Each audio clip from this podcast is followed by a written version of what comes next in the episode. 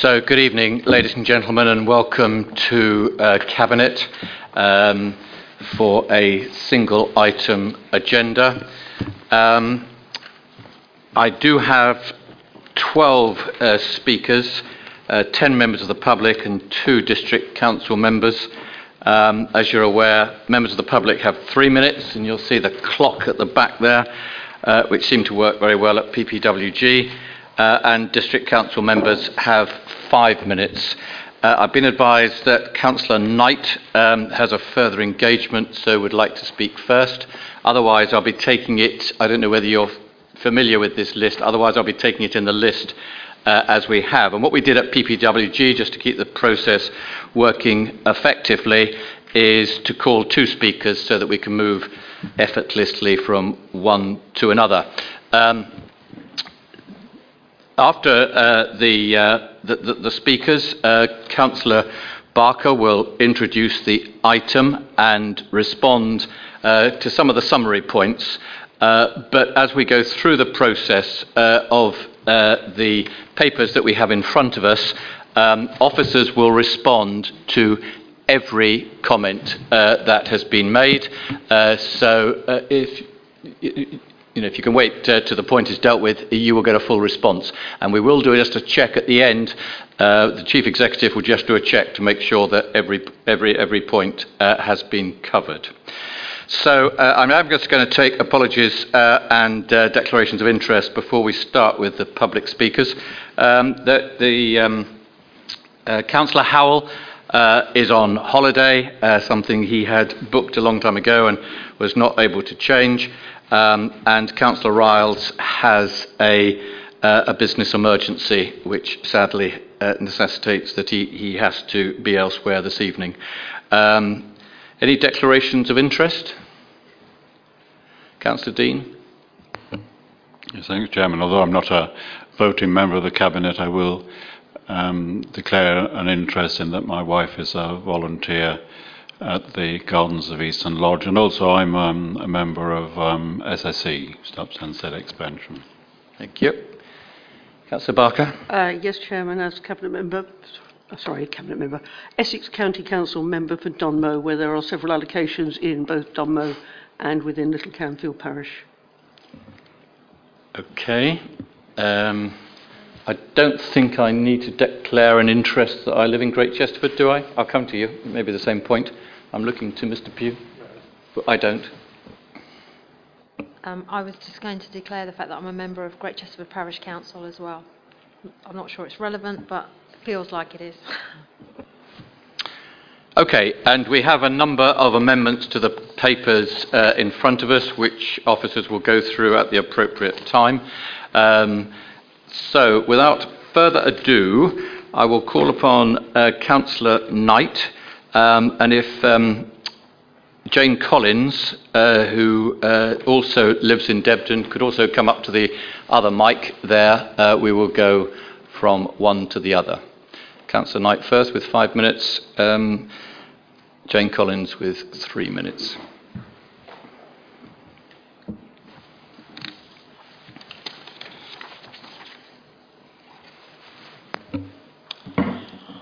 Um, I've come here to talk about the recent growth um, uh, on the plan of uh, houses in Newport that started, uh, sorry, Debden started off at 25 and went to 35, then went to 40, now 45, so I better speak quickly before there's another 50 added on. Um, I uh, feel this is yet another greenfield site, prime agricultural land being used when there are alternatives. It appears as if Debden hasn't had its fair share. Um, I would like to point out in the last year, 12 new houses have been built in Debden. Plans have been approved already for eight further houses, and there's further applications in for another 10. So, doing it quickly, I make it sort of coming up to roughly 28 to 30 houses which is more than our fair share for a village, but the difference is that's natural growth. Which is what we desire.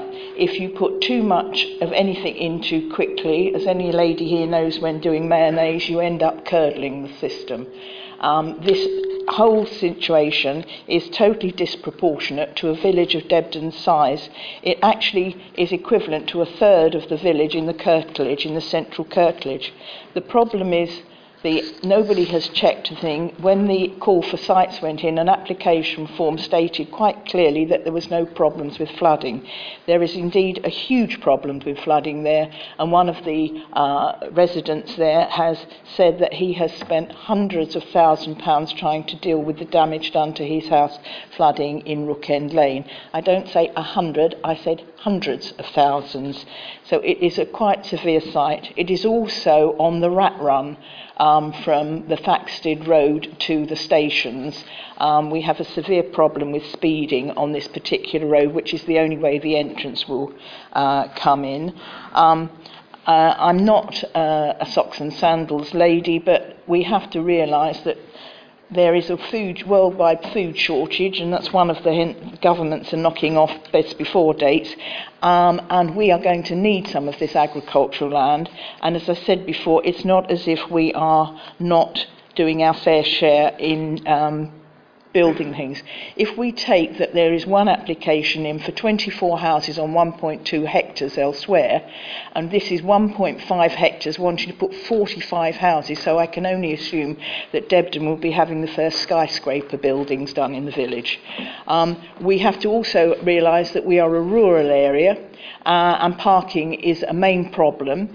It would need a minimum of 90 car parking spaces just to accommodate the need of the average house, and anybody with a, a grown family will know that they will need more. If they have visitors, there will be nowhere to park because there are no pavements and not even verges along that stretch. So they will be put in the road, which makes the road even worse with the speeding, making it a single uh, lane traffic system. I seriously, seriously ask and urge people to reconsider this site for this number of houses. As I say, it seems to have omitted the fact that Debden has and is doing its fair share to contribute to this, and this doesn't seem to have been taken into account. It's put forward as if we've had no houses and we've just got these this extra space. It also smacks of desperation that suddenly let's dump it in Debden, let's dump it in Debden because they don't think we'll make too much of a fuss. Well, I'm the first start. We are going to make a fuss. I repeat, it is disproportionate for a village of our size. We are ruining the rural area that we live in. We were number one two and two uh, in the best places to live a couple of years ago. We are now well down below. We have to take into consideration the ambience of the area and not destroy the small villages. With towns, I appreciate and sympathise totally with them, but an extra couple of houses with the ones they're doing doesn't have the same impact pro rata as it does for a village of our size to take such a huge amount of uh, buildings in addition to the ones we've already built. And I would like and suggest that people do go down and look at the site because it is not fit for purpose. I think I've beaten my five minutes, so hopefully you'll reduce a few of the houses. Thank you. Thank you very much, Councillor Light. Um, so you're, you're, you're, welcome to stay there, but uh, the next speaker is uh, Ian Carter, also a resident of Debden. So, Jane Collins. Yep. Good evening. Um, yeah, I'm here because of my concerns of the building that's going to take place in Debden. I mean, from what I can see, and it's just my view, I would think that 90% of the cars are going to come out of the estate and turn to the left, which is obviously they'll go to Cambridge, the schools are that way. Um, um, and obviously people that are catching the trains. Um, also, um, once you get up to the plough in Debden in the main high street, there is gridlock there because there's cars parked all along from the plough right the way through up to the school. Um, quite often you'll drive through the village, and this is a, on a regular basis. You'll come up to the plough, you'll go to go, you get halfway along, traffic's coming towards you, you then got to try and reverse. You can't because the cars have followed you up behind. Um, the children walking to school, it's dangerous. The pavements are very narrow. Um, this is all my. I just think that it's going to be massive amounts of traffic taking into account that we have through traffic anyway, coming from Thaxted all the way through the village, both ways. It's quite a busy road. Um, that particular stretch is extremely fast, extremely fast.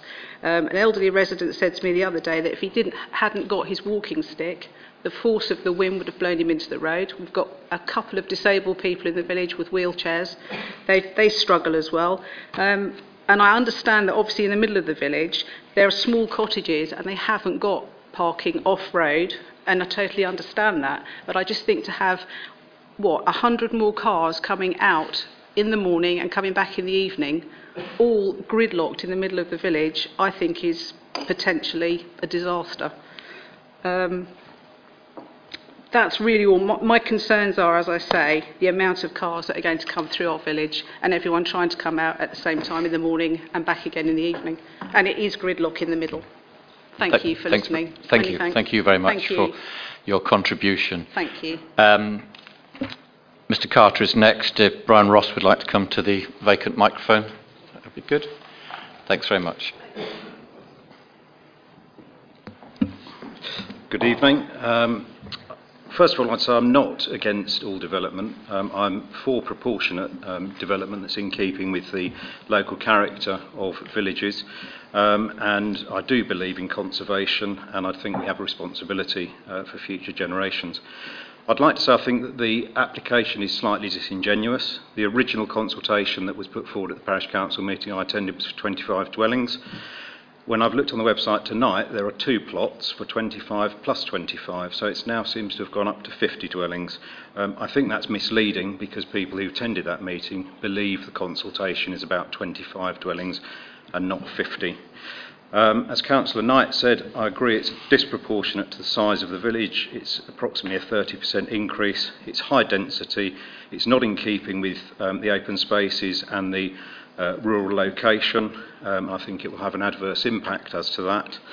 Um, it's arable land. Um, there's an ancient woodland within 500 metres of that site. Um, the open space and the character of the rural uh, village and the view for the residents, I would say, is probably one of the best views in the village uh, for both residents, walkers, rec- people uh, seeking recreation, and people driving through, um, with the setting sun in the west behind that ancient woodland, which you can see from the road, which will be completely obscured. Um, I think it's inappropriate in terms of the poor roads. Um, it's in the centre of the village, which means there will be traffic going potentially both ways out of the village. Um, the um, the existing developments have already had a severe impact in the centre of the village. It's like a car park at times now. It's creating significant um, road hazards to um, road users. We've got an ageing population, um, and disabled people are now finding it difficult to use um, the pavements, which are often parked upon. Um, also, people with um, children and buggies. Um, and even on the consultation, it says it is not, uh, there is no viable route to strategic roads um, from that site. Um, I think in terms of infrastructure, drainage and sewage, um, there is flooding. On the document on the website, it says the um, flooding effect is unclear, which I don't think is uh, very acceptable. Um, and I think due diligence in terms of a proper hydrological study um, should be undertaken. Um, the local sewerage works is at, actually at capacity currently, so I don't see how that will cope with a 30% increase. Um, as I say, there's, there's lots of problems already in terms of road safety. Um, it's a long way from um, the, the railway station for commuters. It's a long way from secondary schools. It's eight kilometres from the nearest health services, um, and I just don't feel it's an appropriate site, uh, particularly of that size. Thank you. Thank you very much. Perfect timing. Uh, after uh, Mr Ross, we have Mr MacDonald.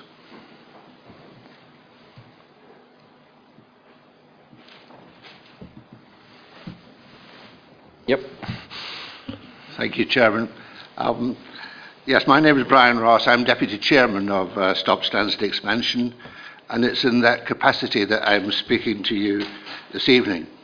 SSE has more than 7,000 members and registered supporters, and our membership includes almost every local parish and town council in Uttlesford, many from further afield.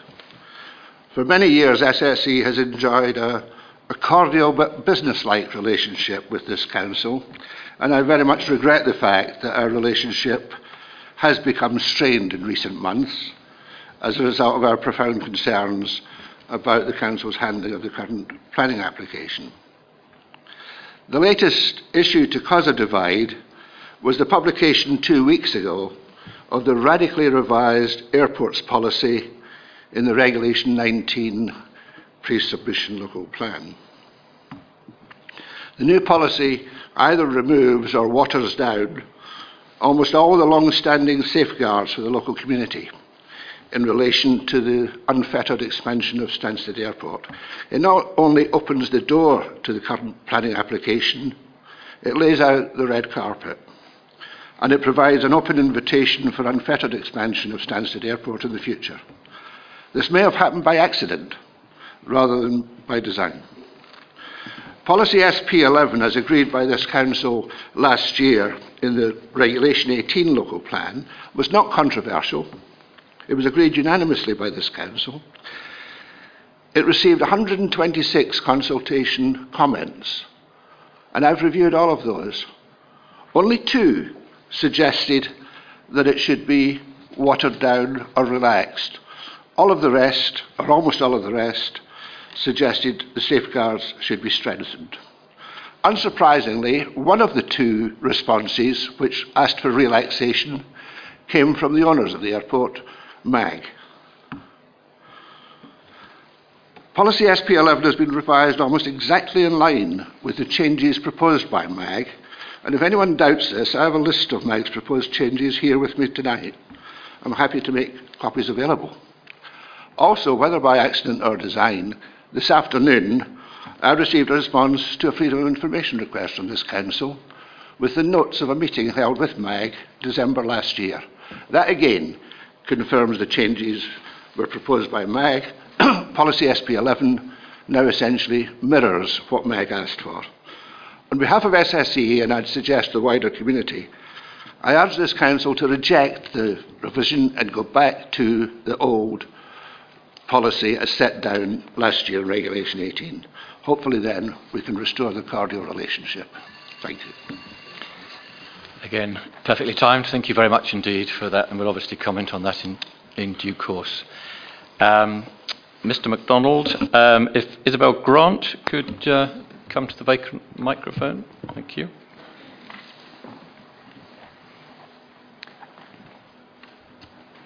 Good evening. My name is Ken MacDonald. I've lived in Uttlesford for 37 years. I'm a chartered accountant with a fair, fair understanding of numbers and the concept of audit trails. Since October 2015, I've been complaining that you've not demonstrated how the claimed housing need for Uttlesford has been calculated and have failed to acknowledge that your base data included exceptional migration into the area to fill airport related houses.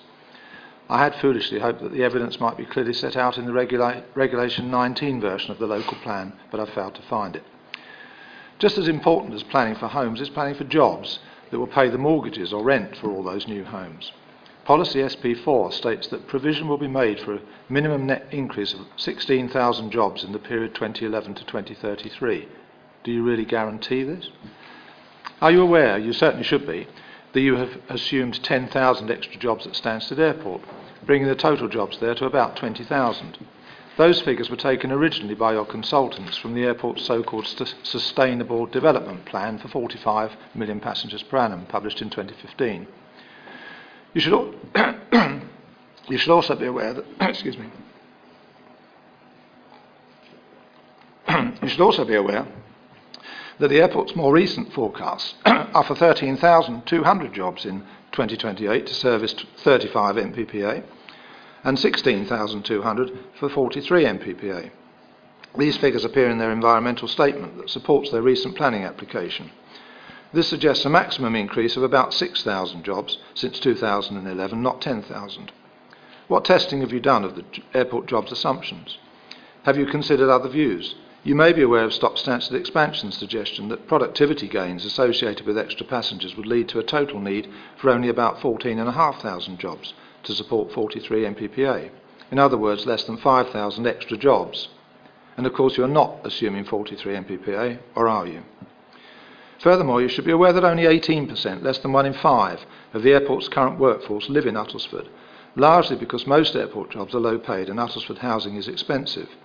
There are two fundamental questions. Firstly, what is a realistic number of additional jobs at Stansted? And secondly, how many might be taken by Uttlesford's new residents? Are you really suggesting the answer to either question is 10,000? If the additional Stansted workers are to travel from elsewhere, whilst new Uttlesford residents travel to work outside the district, how does this square with sustain- sustainability? Surely the local plan should demonstrate, for the benefit of your electorate and the planning inspector, how this makes sense.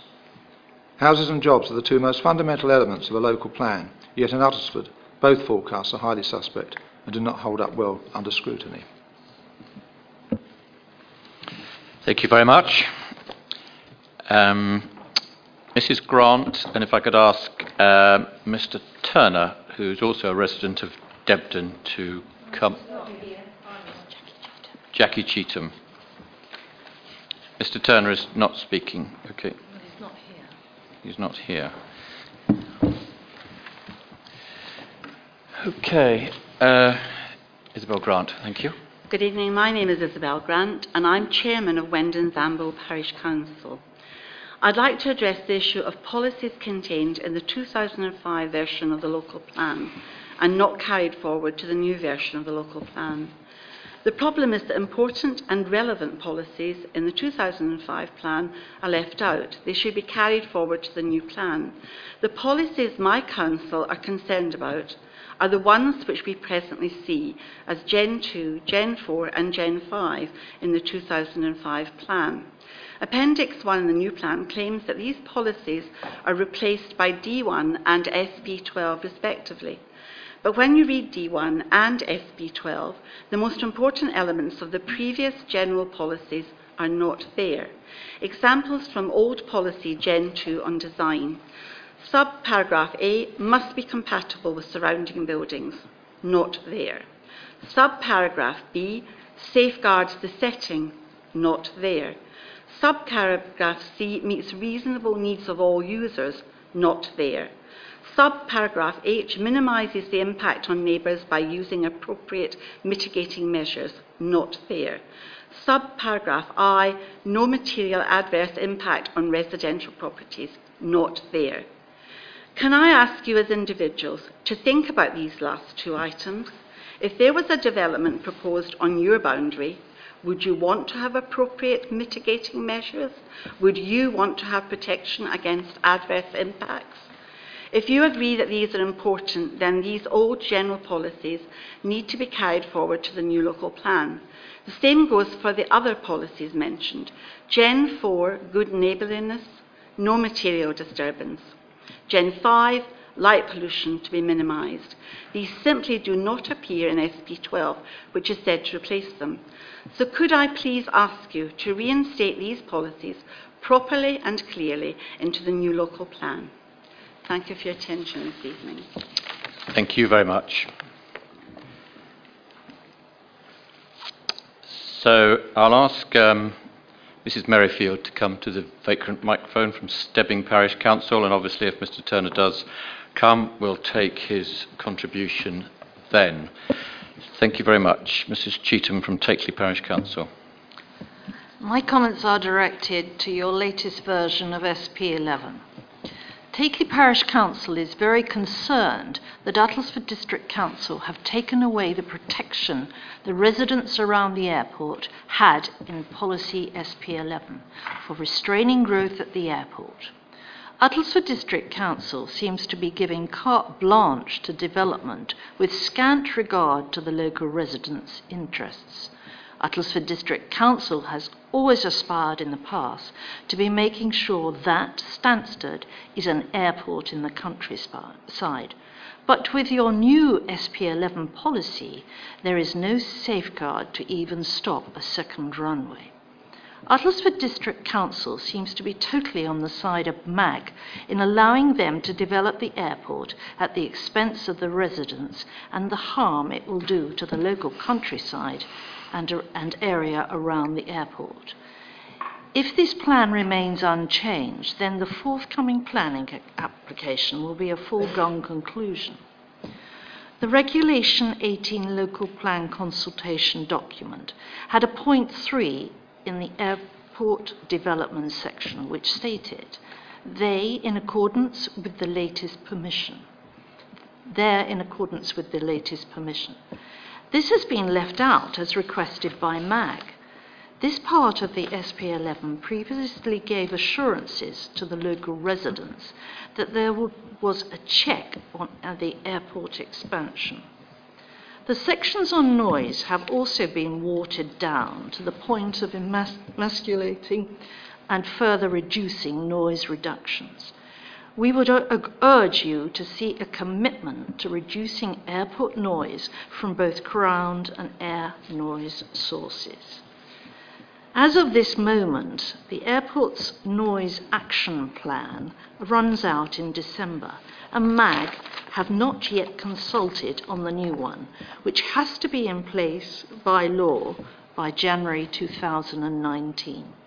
Noise complaints have gone up considerably, considerably over the past months.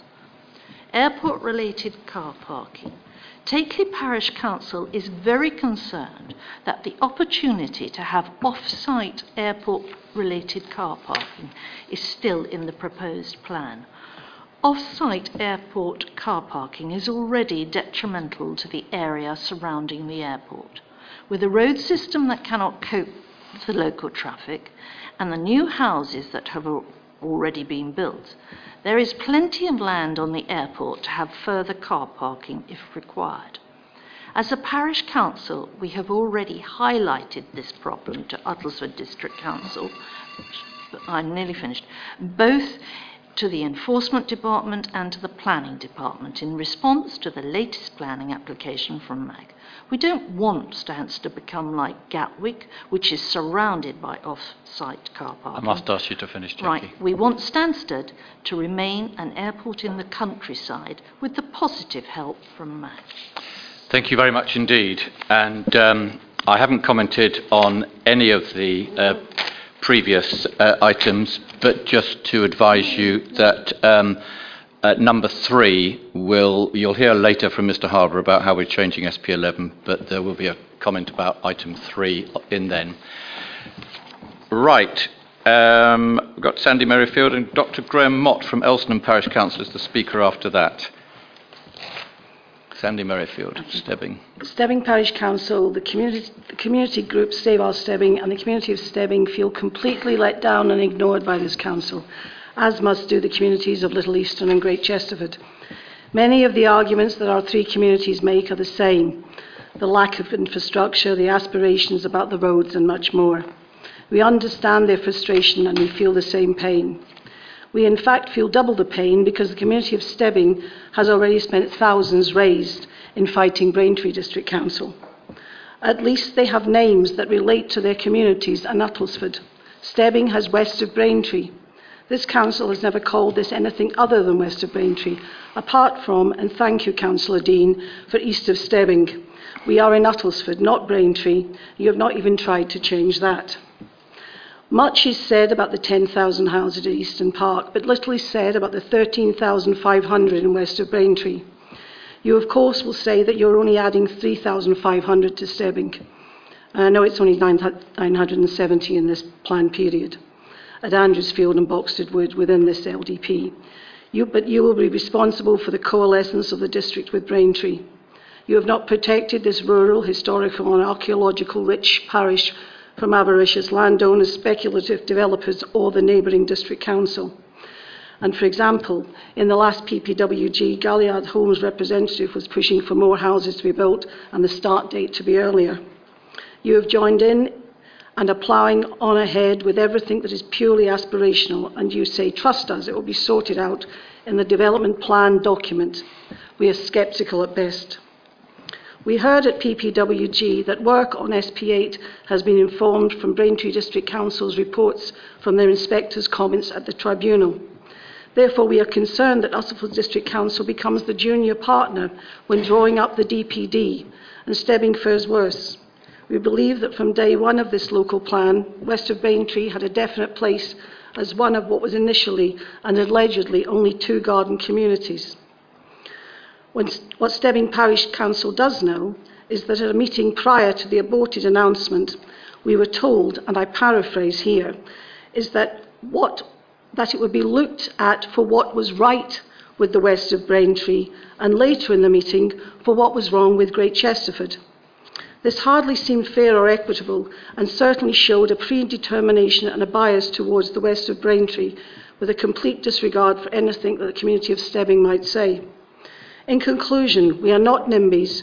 We know there is a need for housing. In fact, Stebbing is developing a neighbourhood plan which will have suggestions for small developments, as well as the 10% growth already granted in recent permissions by UDC. What we just do not believe is that west of Braintree is viable, deliverable or sustainable. Thank you. Thank you very much. Uh, we have uh, Dr. Graham Mott, uh, and I'll ask Alexander Armstrong from Great Dunmow Town Council to come to the microphone. Dr. Mott. Mr. Chairman, I speak on behalf of Elsenham Parish Council. There is good news and a welcome surprise.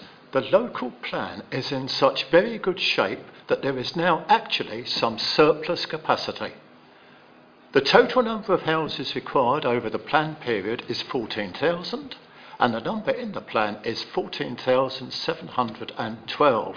What is more, the five year housing supply now stands at a smidgen short of six years. At this late stage, there is no scope for any major changes to the plan, but small adjustments can be made in order to improve it further. Now, sir, an allocation is included of 40, 40 houses in Elsenham. In 2011, Elsenham was a village of just under a thousand households. The plan proposes a further 650 dwellings in the period up to 2033. One consequence of so many new residents from a limited age range is that the demographic profile of the village is now considerably unbalanced. Elsenham Primary School is being doubled in size, and yet, in the medium term, the demand for school places is forecast to decline. Elsenham Surgery is severely oversubscribed with no space for expansion, and the issue will become much more acute as the large numbers of new residents grow old together. Shopping and recreation are limited with no reasonable prospects of expansion. There are stronger arguments for exclusion of Elsenham from the plan than for other settlements. The main reason for the failure of the previous local plan was the large allocation to Elsenham. The major objection was the road links, and if the inspector's report is read closely, there is no doubt that he was of the view, based on his observations on the ground, that road access was inadequate at that time, December 2014. There have been many more homes completed since then, and that inspector's view was confirmed by the inspector who rejected a proposal by Fairfield for more houses in a report which was endorsed by the Secretary of State in 2016. The chief issue is the hopelessly difficult main route out of the village via Stansted Mountfitchet. Surprisingly large numbers of local residents already use alternative narrow winding country lanes wholly unsuitable for the purpose.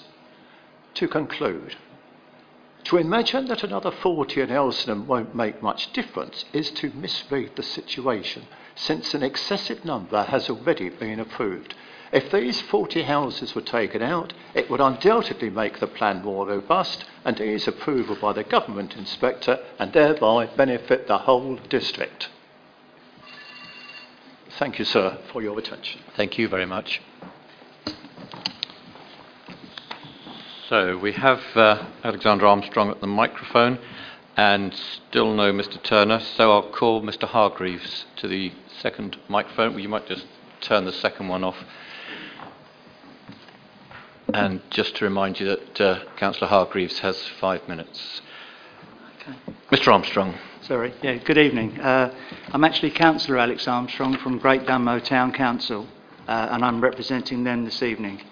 Uh, I've just handed out some, uh, some maps for you to have a quick look at. Uh, what we're talking about tonight is that the Town Council urges you to exclude three site allocations from the pre-submission local plan before it goes out to consultation. Two of them are outside the Great Dunmow Neighbourhood Plan development area, and the third is an employment site which was refused on the 6th of June at the last Planning Committee meeting at Uttlesford. The Great Dunmow Neighbourhood Plan was voted for by 93% of our voting residents and was approved and adopted by this District Council. Uh, Great Dunmow 4, I won't bore you with all the numbers, but they are there, is for 60 homes on the Stortford Road opposite the SSI Highwood near the A120. And Great Dunmow 5 is for 15 homes near Church End. Both have been included in the site allocations, even though they are clearly outside the DS1, the town development area. Including them in the plan is unjustified, but it would also send out the wrong message to speculative developers in the area. If we look at the supporting SLAR evidence on the map I provided for Great Dunmow 4, the map shows that SLAR sites 01 and 03 are essentially two halves of the same field. Air quality comments are, however, contradictory. Uh, Great Dunmow 03 Great Dunmow 15 states that the site is within an area more susceptible to poor air quality due to its proximity with the A120. Whereas for O1 Great Dunmow 15 it says it is unclear if this site is within an area of poor air quality as there is no map provided to locate the development area. Supporting evidence for Great Dunmow 5 is, is shown in the SLA as Site 18 if you see on the map, and the Town Council strongly defends this boundary and does not want to see this site going forward into the local plan. The site is on the Stebbing Road approach, and it is considered that that development in this sector would diminish the sense of place and local distinctiveness of the settlement. The employment site, Little Canfield 1, just outside our boundary, south of the A120, the planning application for this site, land to the south of the B1256 Little Canfield, was refused permission on the 6th of June Planning Committee. It is unjustified to include this site in the local plan, given the refusal reasons of the unanimous decision, and they're also shown in your handout. I invite the leader and anybody else who'd like to join me on a site visit so they can fully appreciate the implications of allowing them to go ahead. Thank you. Thank you very much. So, I think this is our concluding speaker. Uh, so, five minutes, Councillor Hargreaves. Thank you very much. Mike. Oh, my Um, what I've got a request here is to put a site in to the plan, uh, which is a brownfield site in Newport. It's technically it's a quarry, which is technically not brownfield, but you understand and to swap two greenfield sites out. One of those is in Newport, one of those is the Debden one that we've, we've heard about. The figures just about add up. Just to say, I'm not, this is not a brand new request. I've started flagging this up when I first heard that the site in Newport had been, been added in. The site we'd like out, please, is called Brickets, 13 houses, Greenfield, Ribbon Development, on the B1383 at the very bottom of Newport. The assessment for that site, I think, was flawed. Uh, it, for example, it backs on to the M11. The assessment makes no reference at all to that or to the noise which would be intrusive. It also says that it's um, oh, consistent with the village, one of those planning application phrases that are used to persuade you black is, black is white. It is as far from the centre of the village as you could get. If you wanted to walk to the village, it's a seriously unpleasant walk down a busy main road, and also it would be on the end of the Newport sewer that goes up the middle of the village. Developers further up are being told they've got to install sewage storage tanks on site and controlled release because the pipe is not adequate. The site we'd like in, please, instead of this, is across the other side of the valley, redundant quarry, and that's the 30 houses. It's not the big one you can see from the road, it's further in, it's a small one, it's close to the station. Uttlesford assessed it as being achievable. Uh, but in their flawed assessment, they entirely ignored that Newport even has a station. Now, key village and all that. So the fact that it's close to the station was just ignored. They also put in uh, a critical comment relating to saying it was, it was damaging the landscape. That comment was pasted in from another application, completely irrelevant, completely wrong. It's hidden in a quarry, you barely would be able to see it at all. And of course, it's also, by the way, next to the incoming Widdington sewer that goes to Newport, so no sewage on the street. So, um, I've got, if you actually want to look at it, I've got the detailed site assessments that were done for our neighbourhood plan, which was a, a recut, a correction of the UDC one. I have got uh, the site description and also the site allocation policy text, which is exactly as given to us by Rachel Hogger, who is the uh, Uttlesford consultant assisting with neighbourhood plans. Um, I just tell you this to demonstrate we've done a good job on this. It's, it's kosher. Uh, so, um, these things are important to, to, the villages, important to Newport, important to Debden. On the grand scheme of things in the local plan, it's neither here nor there. Uh, so, a brownfield in, two greenfields out. Um, it, it, sounds like a good deal. Just, I, I urge you to, to accept it. Thank you. Thank you very much, Councillor Hargreaves.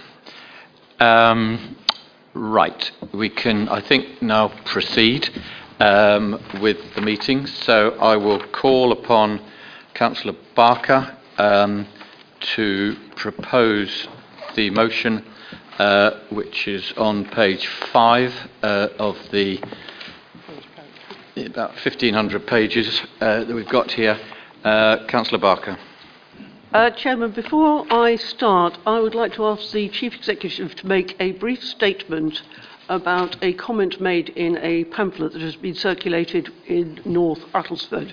The pamphlet states that two years ago, the Conservative group meeting here had a private meeting and decided to withdraw the plan. I'd like the Chief Executive to give her explanation of why the plan was withdrawn.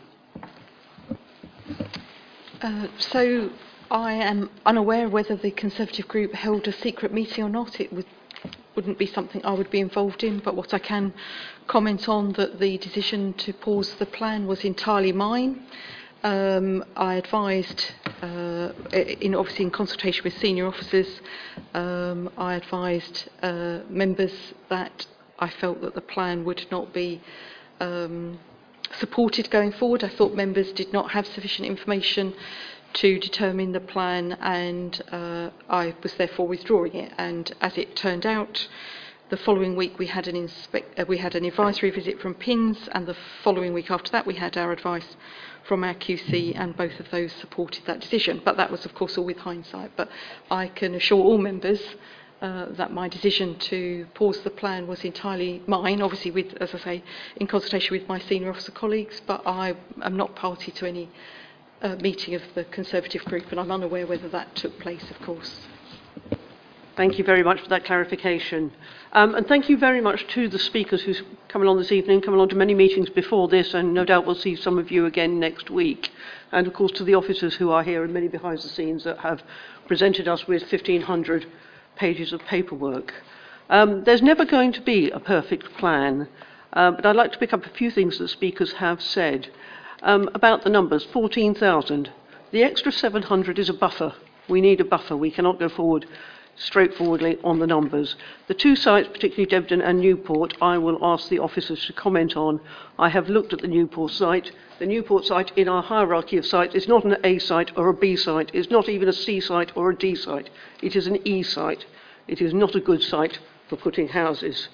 Um, regarding policies, it was very nice of Mrs. Grant to actually talk about policies. We will have a look at those specific words to see if there is anything we can do. Officers have looked at these words. There will be workshops about management policies, but if there's anything we can do, we don't want to make major alterations to the plan next week, but if there's anything we can do to bring in some of those policies, then, then I'll, I'll, I'll do, you know, we'll have a look at that.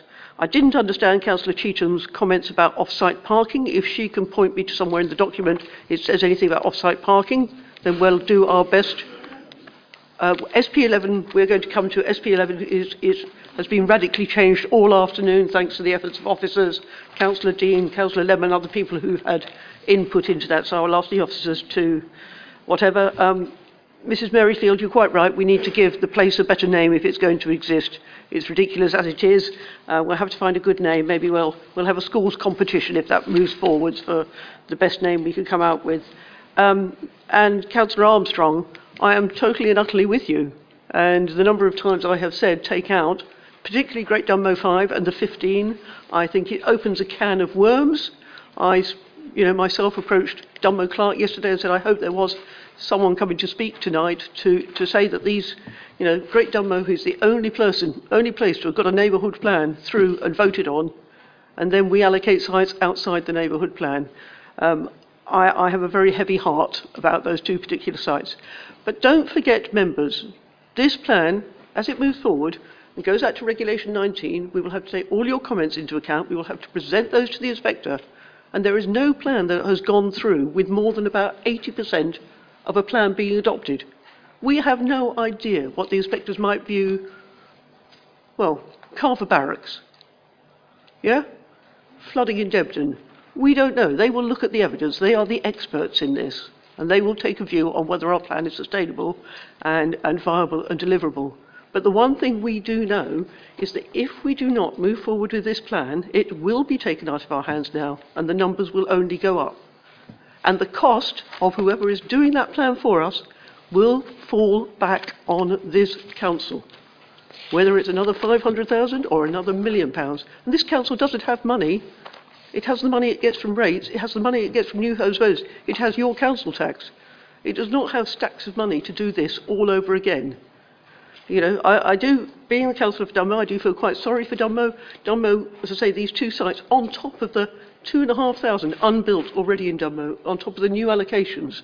So we may worry about 20 here and 40 there, um, but Dunmow is, is, is not in the 20s or the, or the thousands. But I'll just say a few words, and then I will ask the officers to comment specifically, um, initially, around the SP 6, 7 and 8 policies and around SP 7 and around the allocations in Newport and Debden.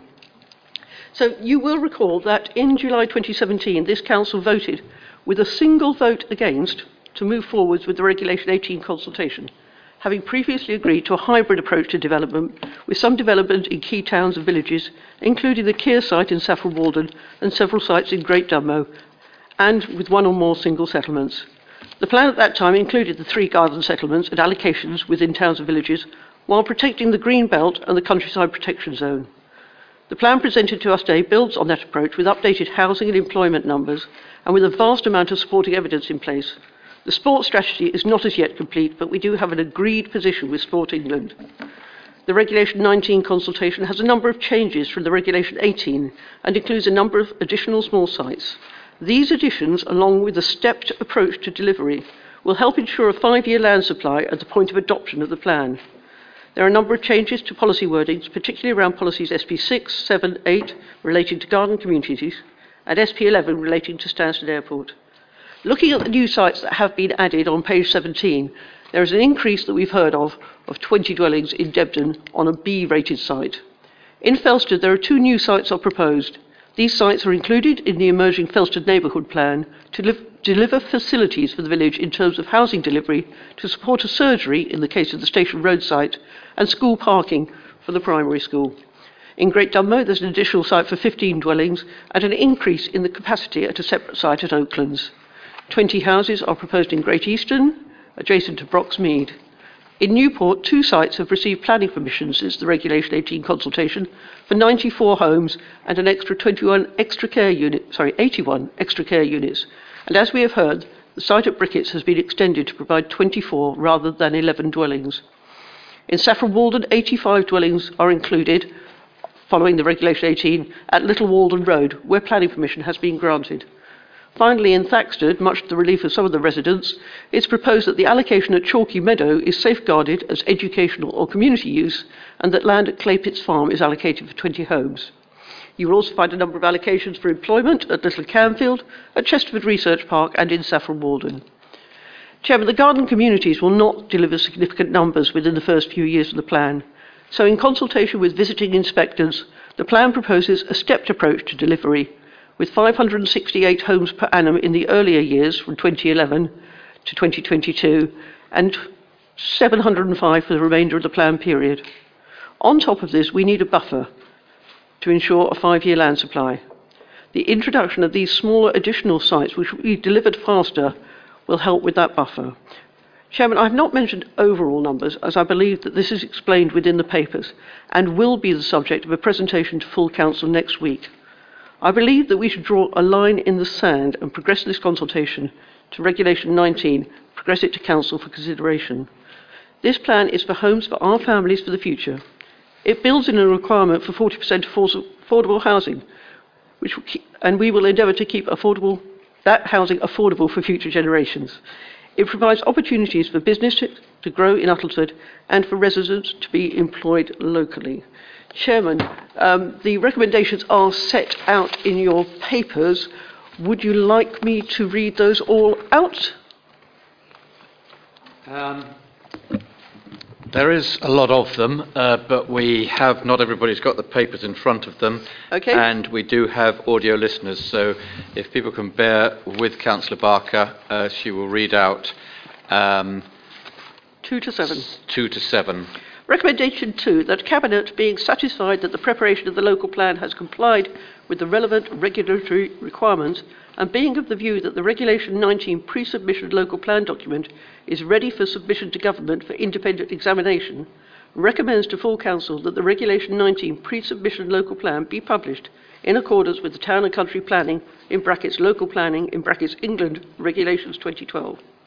Recommendation 3 that following the conclusion of the Regulation 19 publication period, the local plan be submitted to the Secretary of State for independent examination under Section 20 of the Planning Compulsory Purchase Act 2004, as amended, the 2004 Act, together with the submission documents prescribed by Regulation 22 of the 2012 regulations before 31st of March 2018. Recommendation 4 that the Director of Public Services, in consultation with the Environment Services portfolio holder, be authorised to make non-material typographical formatting, mapping and other minor amendments to the plan prior to the submission of the plan to the Secretary of State. Recommendation of 5 that the Director of Public Services be authorised to write to the local plan inspector appointed to carry out the examination of the submitted local plan, in brackets the local plan inspector, asking him or her to recommend such modifications of the submitted local plan as may be necessary to make the plan sound and legally compliant in accordance with section 20 in brackets 7c of the 2004 Act. Recommendation 6 that the Director of Public Services, in consultation with the Environmental Services portfolio holder, be authorised to submit a schedule of proposed main modifications of the submitted local plan to address any issues relating to soundness and legal compliance identified by the local plan inspector. And recommendation 7 that the local plan submission version 2018 be endorsed as a material consideration to be used in the determination of planning applications and enforcement decisions to be given appropriate weight in accordance with paragraph 216 of the National Planning Policy Framework. And Chairman, I will propose those. Thank you. Do I find a seconder? Councillor Ranger. Thank you. Um, Councillor Barker, you uh, indicated that you would like a response from officers on some of the detailed planning applications, not uh, SP11 at this stage, because Councillor Dean, I believe, is making proposing recommendations. Uh, not on SP7, because I believe Councillor Redfern is making proposals. Uh, so, um, as I have um, uh, listed the comments that were made, um, we had. Um, Debden was the first comment, Debden was the second comment, um, Debden was the third comment, SSE will come back to. Um, you started to uh, comment about uh, the Gen uh, paragraphs previously, and perhaps officers could just refer back to that, but you have touched on that. Uh, numbers, uh, just uh, as you say, there will be a presentation next time, but a reference, please. SP11 again, which I've, I've already referred to. Um, the um, the west of Braintree. Well, let's let's let's now call it uh, Stebbing. Um, uh, a, a, a, comment on that, please. Uh, a comment on Elsenham, please. A comment on Dunmow, please. And a comment on Newport, please. Hopefully, officers have got all those details, but I've got my list here, so if you miss anything, we'll come back to it. So I suggest we take those, and after that, I'll be asking Councillor Dean and Councillor Redfern to put forward their proposed amendments. Okay, starting with Debden. Thank you, Chair. Um, the assessment for the extended site in Debden looked at a number of different criteria and came to an overall conclusion of a B classification, as Councillor Barker indicated. Um, speakers today raised a number of concerns uh, relating to flooding, parking, and, and transport, uh, and, and others, which I will check and come back to, but let's, let's deal with those first. Um, on, on flooding, the site does not lie within the Environment Agency flood zones. Um, however, the brook to the south of the site is recognised in the draft policy, and when it comes to a planning application on the site where it's allocated, then this would have to be looked at in more detail to ensure that flooding did not impact on the new properties and, it, and the development did not uh, impact on flooding issues elsewhere. Um, similarly, when a planning application is, sub- if, if the site is, uh, goes forward, if a planning application is submitted, uh, a transport assessment would have to accompany it, and this would look at transport and parking issues. Um,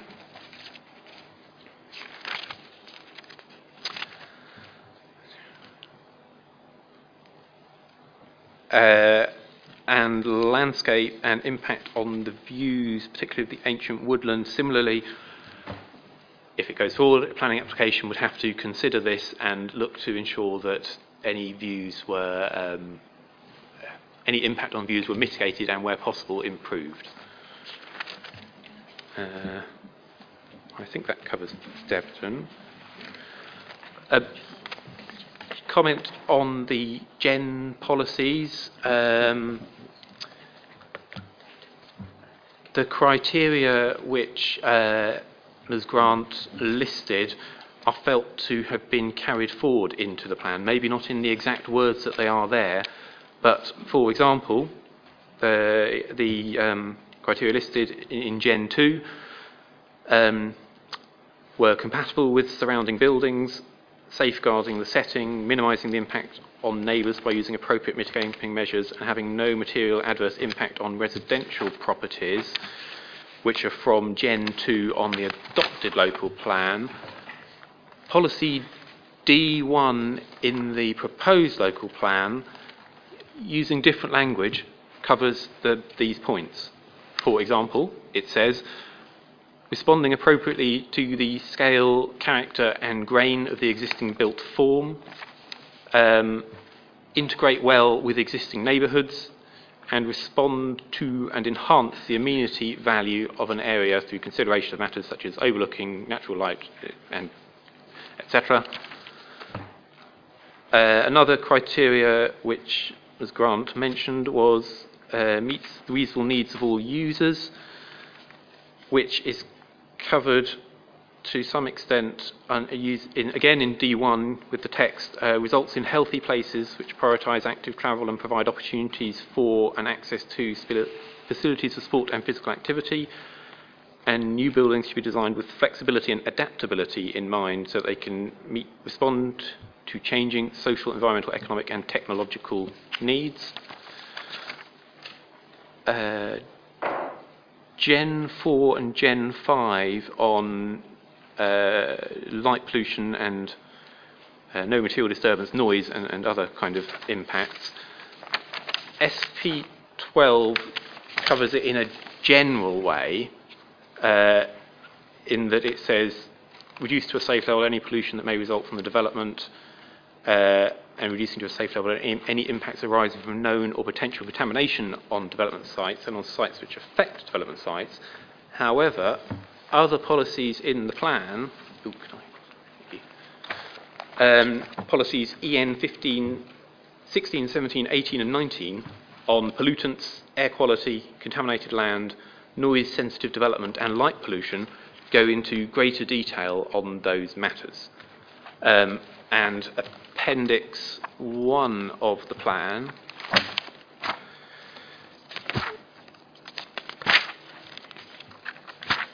uh, in saying which, which policies are replacing the policies in the plan, you, Grant was right, it refers to policies D1 and SP12. It does also refer to policies EN 16 through to 20, uh, and, and EN 20 again for, Gen, for Gen 5. So those are my comments there.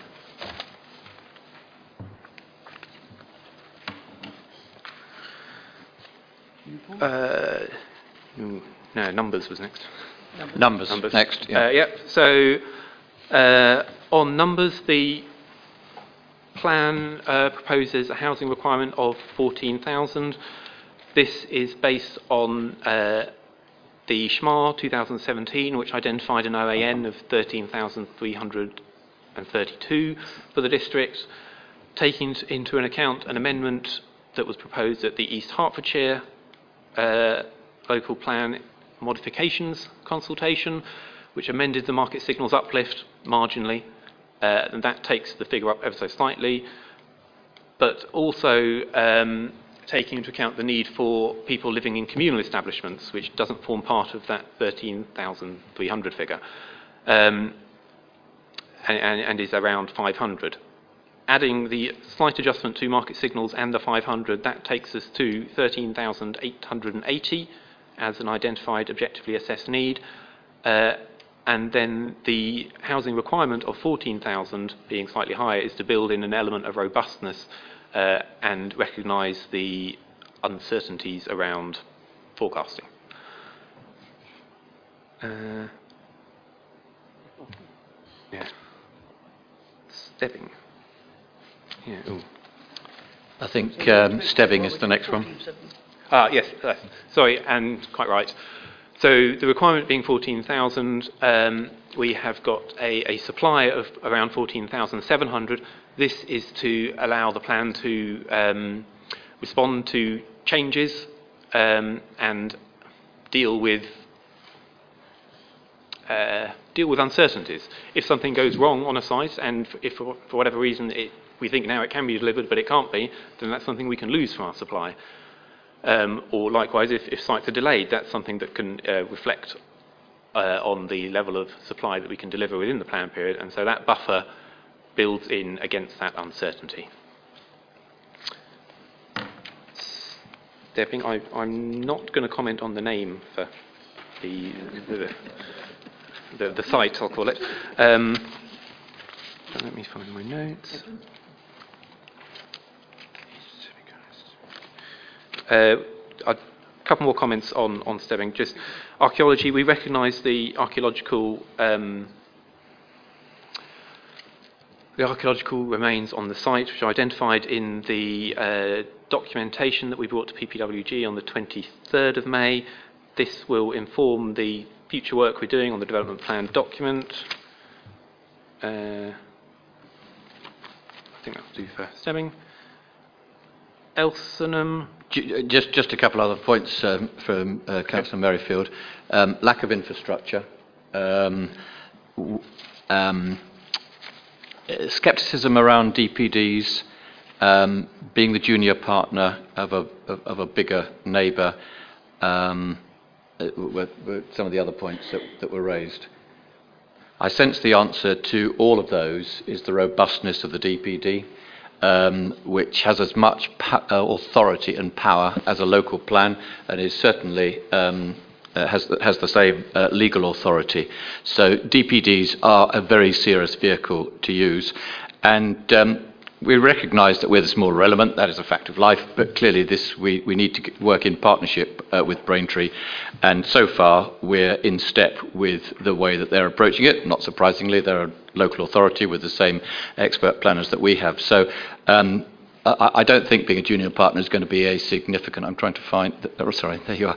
Uh, um, is, going to be a significant point, but but the the key thing, uh, and this this applies of course to all three of the commun- proposed communities, is the power, the consultation, the authority the detail of the DPD, which I think we've said many a time at, at these sessions, but it's not to be underestimated. We're very happy to talk through DPDs with you at any point, um, and uh, we, we're, we're, in constant touch with uh, leading counsel and um, lawyers on the subject in terms of how they're going to work. That does probably take you on to Elsenham. Thank you, Chair. Uh,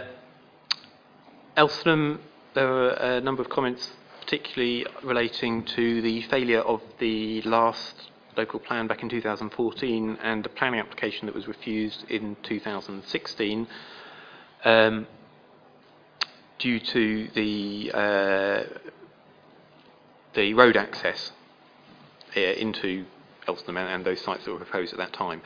The the 40 in Elsenham, which uh, Dr. Mott was talking about, is of course a, a lower number um, than the the larger, far larger development that was considered in the plan in 2014, uh, and also considerably smaller than the planning application in 2016, which I believe is around. It was in, it was in the hundreds. Um, so obviously that's that's a different consideration. It's a different scale of, of development that's proposed here. Um, regarding the uh, the services and facilities in Elsenham, the, the surgery and, and, limited shopping were mentioned. Um, the, the, again the the, the, um, the 40 units proposed here will have to be, or have been considered through the infrastructure delivery plan with regards to health needs. Um, that is prepared in consultation with the clinical commissioning group, um, and they're aware of the growth and haven't objected uh, to. They, they, think they can handle it. Um, similarly, I, I, I think the, the scale of, of the development and, and, the amount of shopping that is available in Elsenham, I, am not sure that's a determining factor. Um, and Dunmow, how does the next point? Um, the two sites which were talked about for Dunmow, the 60 down at uh, down near the A120, and the 15 up uh, on the former Bardfield house site. Um, 60 down on the A120 were part of the Regulation 18 local plan. Um, um, as such, it's been fully assessed and consulted on through that process, and we found no reason to go against the decision uh, back at Reg 18. Um, regarding the 15 up at uh, in the northeastern corner of the town. Um, it's felt to be a um, a reasonable extension of the village, reflecting uh, existing boundaries on the ground. Um, and it, it, yeah, it's felt to be a reasonable site. Um, let's see if there are any more detailed points I should be covering. Uh, the fact that it's outside the development framework in the neighbourhood plan, as, as is the other site, um, the purpose of the local plan is to set the, the planning policies for the whole district. Of course, we want to respect the, the decisions that um, neighbourhood plan groups have come to through the democratic process, but in effect, the local plan is, is is looking again at, at everything. Um, so it, it, yeah, we, we want to respect the views that the uh, local neighbourhood plan groups have come to, but the, the local plan has to look afresh at everything. Chairman, and could I just come in there? Um, for anyone who can see the map, and I'll pass it around the audience, Every other bit of land within those red lines in Dunmow is up for development, and the Town Council has accepted that, and the Town Council has built that into their neighbourhood plan. This little site is just the corner of a field heading towards Stebbing. And, you know, I just really do feel for the people of Dunmow, just, you know, I've got no problems with the people who put this site forwards. You know, there is nothing on the site, it's a corner of a field. It doesn't have good access onto the road to Stebbing, and I'm sure Sandy Merrifield can tell me about the problems we have with bikers who leave Church End and they come into Stebbing at 70 miles an hour, and the same the other end. And to me, this one, it, it really is for Dunmow. It's a sort of little step too far. It's a really slap in the face. Um, I know other people don't like other developments. You know, we didn't like Utley's Lane. But that one there, I would ask the leaders to come and have a look at it. Okay, will do. Newport. Yes, and final, final point I had was on Newport. Sorry, actually, we've, we've skipped over employment at Little Canfield. Uh, M- Mr. Harper will comment on that. Oh, okay. Yes, um, planning committee have recently considered uh, a planning application for this site and, uh, has been pointed out, refused it. Um, quite rightly, in so doing, the planning committee did not uh, attach any weight to the emerging plan proposals. Um, so again, uh, just to repeat the point that um, my colleagues made, that uh, the, the local plan is looking afresh at the issues. Uh, one of the uh, strategic issues which has been identified is the, the need for a broader portfolio of sites for businesses to move into the district uh, and existing businesses to grow on. And the council does need a, a site for a new council depot. So it, it's entirely appropriate for the, for the council to, to look afresh in preparing this local plan up the issues. Thank you. Newport. Thank you, Chair. Um, on Newport, let me turn to the map. The site that was uh, is proposed in your papers on down the south of the village, the extension to Brickett. Oh, I've gone too far. Uh,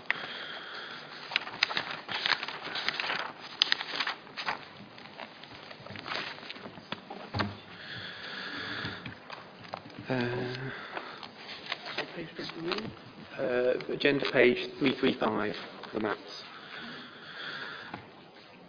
Um, Councillor Hargreaves made a number of points um, referring to ribbon development, the proximity to the M11 and the unpleasant walk into the village being some of them. Um, this is a proposed extension to an allocation that was um, in the Regulation 18 local plan, the, the top half-ish of the site was, was in the Regulation 18. It is considered that the relatively small extension to the site um, is, does not, is not ribbon development. It's a, a logical extension to the village reflecting the, um, the boundary of the paddock at the southern edge of the site. It is uh, quite close to the M11. Um, any planning application on the site would have to take into account any noise or air quality issues. Um, but again, the relatively small uh, extension of the village is considered to um, to uh, prevent that. Uh, the walk into the village, I mean, there is a footpath uh, to the village from the site. Um, it is a longish walk into the village, but it, there's a footpath.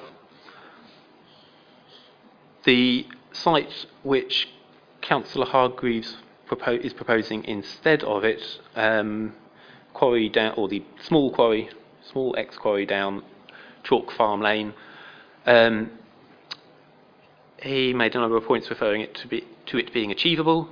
It recognises achievable in the um, site assessment. That reflects the fact that a site, willing site owner has put it forward. It is achievable, we think. Um, he referred to the fact that it ignored the station. Um, I, I agree. I think that is an error.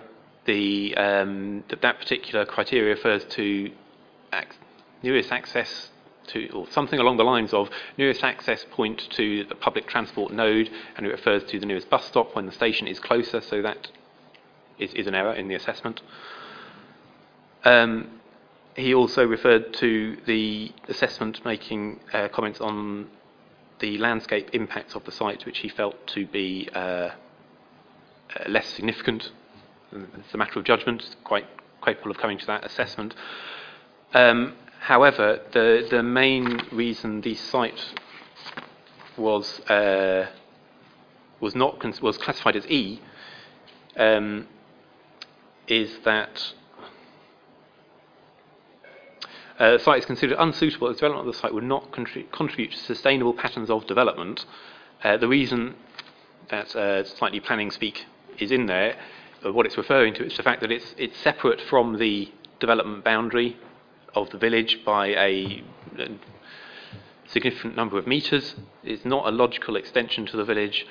Um, there's also the potential, were it to be allocated, for it to um, lead to further development along Chalk Farm Lane, um, or I mean, well, there, there's potential for it to lead to, to further development at, at, some point in the future. Maybe not, maybe not now, but later. And I think that covers all the points. Thank you very much. So, um, as well as uh, having to produce the numbers, I know we've had a bit of a debate about the numbers, but um, it's a well-aired subject, and I, I, won't repeat that. Um, but as well as having to uh, produce a plan for numbers to 2033, we also have to be absolutely mindful on having a five-year land supply. One of the speakers did refer to that. Um, and uh, some of these smaller sites obviously uh, form part of that because of the nature of larger new settlements in terms of how quickly they come on stream. So um, we're fully sensitive to the sensitivity. I think um, Mr. Miles has done a good job uh, uh in terms of on the hoof, as it were, responding to these points. We will go away. That won't be the end of the consideration. We will give them due consideration. But please uh, understand that we have got to produce a plan that both covers the numbers and also the five year land supply. So we have got to keep the balance uh, of that. Um, I'm now going to call upon Councillor Dean uh, to propose. To put forward, and one of us will propose. Thank you, Councillor Barker. I'll be pleased to put forward, Mr. Chairman. Thank you. By the way, I'd like to thank officers and, and you, Chairman, and other members for cooperating in discussions over the last week or so to tighten up the um, policies relating to Stansted Airport. I'm referring, I'm kicking off by referring to page 84 in the document, the, the plan, the draft plan, at uh, the bottom of page 84. This is in the this is in the supporting text. There's a paragraph 3.1 oh, throw my water all over the place. That wasn't clever, was it? Um, there's um, a paragraph on night flights, the, which the, the last sentence is a bit limp, may I say, in that it talks about continuing to represent local residents to ensure the impact of night flights are fully taken into account. Um, I, I, believe that that last sentence would be much more robust if it said However, the Council will continue to resist any reduction in night flying restrictions. Uh, th- this comes from the fact that the, the, the, regime, the night flight regime, is, um, is, is determined by the government, but nevertheless we have a role in um, defending the situation locally. Now, I'd like to also, in, in the text, there's one other paragraph that um, could be better set, and that's uh, 3140, which is on page uh, 86. um, page 86, and, and it's referring to it's, it's referring to in particular carbon emissions from aviation. it there's, there's, currently on, on page 87 at the top there's a paragraph which talks about the International Civil Aviation Organization. It's rather short. Um, I think it's probably best that I ring, read out the text that I would like you to agree to insert there. So it would begin as it does at the moment with the council will continue. So the council will continue to press the government to reduce through international civil avi- aviation organization or other decision making channels carbon emissions from aviation, which in 2015 represented 22% of UK's total transport emissions.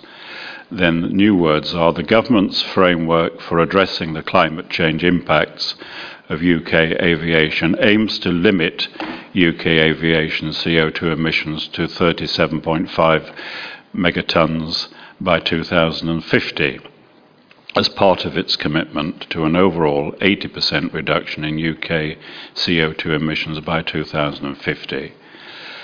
The 37.5 MT megatons limit is based on the advice of the Independent Committee on Climate Change, and within this overall total, the government's modelled modelling assumes CO2 emissions attributable to Stansted Airport aircraft movements to be 1.5 megatons in 2030 and 1.5, did I say that correctly? 1.6 megatons in 2030 and 1.5 megatons by 2050.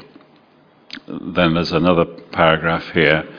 The government, and this is, this is addressing a fairly recent um, statement by the government. The government has confirmed in a statement issued in June 2018 that for ma- the majority of environmental concerns, these will be taken into account as part of existing local planning application processes and that decisions on the elements that impact on local individuals, such as noise and air quality, should be considered through appropriate planning processes, and the CAA, Civil Aviation Authority, airspace change process. However, important environmental elements such as best use of existing runways leading to increased traffic, which could increase carbon emissions, should be reaching should be considered at a national level, including the Committee on Climate Change, and reaching agreement at the ICAO, that's the International Committee, on a global offsetting scheme known as CORSIA, C O R S I A, or alternative carbon cap schemes should the former scheme not prove capable of implementation. So I think that's useful explanatory text to go before the policy begins. I'd then like to move to this wet version of the um, policy document um, and take you to the paragraph which is headed Airport Development.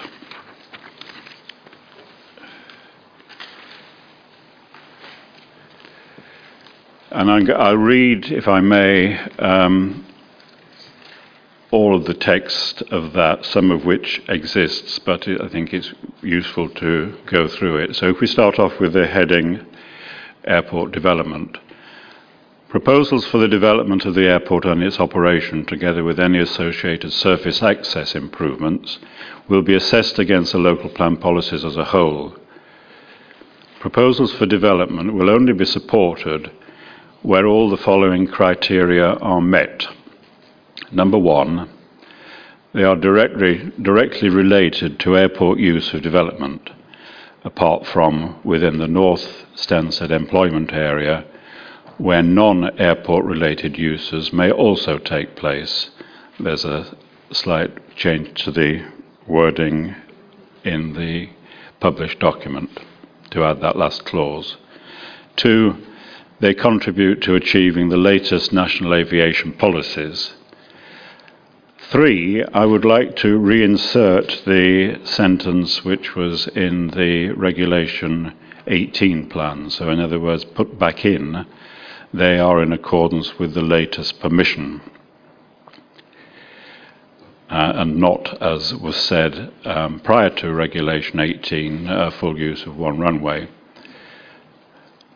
Number four, I would therefore, the new number four becomes they do not result in a significant increase in air traffic movements that would adversely affect the amenities of surrounding occupiers or the local environment, and then in parenthesis, in terms of noise disturbance, air quality, and climate change impacts. Then number five would become they achieve further noise reduction or no increase in day or nighttime noise in accordance with any imposed planning condition or otherwise cause excessive noise, including ground noise, at any time of day or night, and in accordance with the airport's most, recently, most recent Airport Noise Action Plan, which is approved by the Secretary of State on a five yearly basis. Then, six, they include an effective noise control monitoring and management scheme that ensures that current and future operations at the airport are fully in accordance with the policies of this plan and any planning permission which has been granted. Seven then becomes for development that would lead to an increase in the permitted operation of the airport, they include proposals which will over time be compensated by a proportionate diminution and betterment of the effects of airport operations on the amenity of local residents and occupiers and users of sensitive premises in the area, such as through measures to be taken to encourage fleet modernisation or otherwise. I might comment, Chairman, that certainly last September when Mag commented, they, they said something to the effect that um, what aircraft owners do is nothing to do with them. Well, this um, doesn't accept that. This, what I've just said, doesn't accept that. Then, Can I just be clear? Because you, you said the effects of airport operations. Did you mean aircraft operations? Did I say, did I say airport Port, operations? Yep. I, I, okay, yes, I should have said airport operations. You should have said airport or aircraft. Air, aircraft. Aircraft. Aircraft. Okay. Thank you. Pardon, pardon. Yep. Thank you for picking me up on that. Then number eight, they incorporate sustainable transportation. Well, actually, I, I needn't re- read the rest. Eight, nine, and ten, or what will become 8, 9, and 10 are the old 6, 7, and 8 in the published document, and they would go unchanged. So I'd, I'd like, if I may, to put those forward and ask for the Cabinet to agree them. I don't. Uh, there may well be some minor tweaks in words to get the clarity uh, correct before the next one is published, but apart from that, I would like to put those forward. I'm not in a position to say anything about uh, Councillor Cheetham's, Parish Councillor Cheetham's point about car parking because I'm not briefed on that, but maybe that gets picked up separately. Thank you, Chairman. I'm going to ask Mr. Harborough to comment on, um, well, everything, but I think we're clear about your SP11 uh, changes. But uh, in terms of your wording on night flights and emissions, I'll ask him to comment on that. Uh, but uh, Councillor Barker just wishes to comment.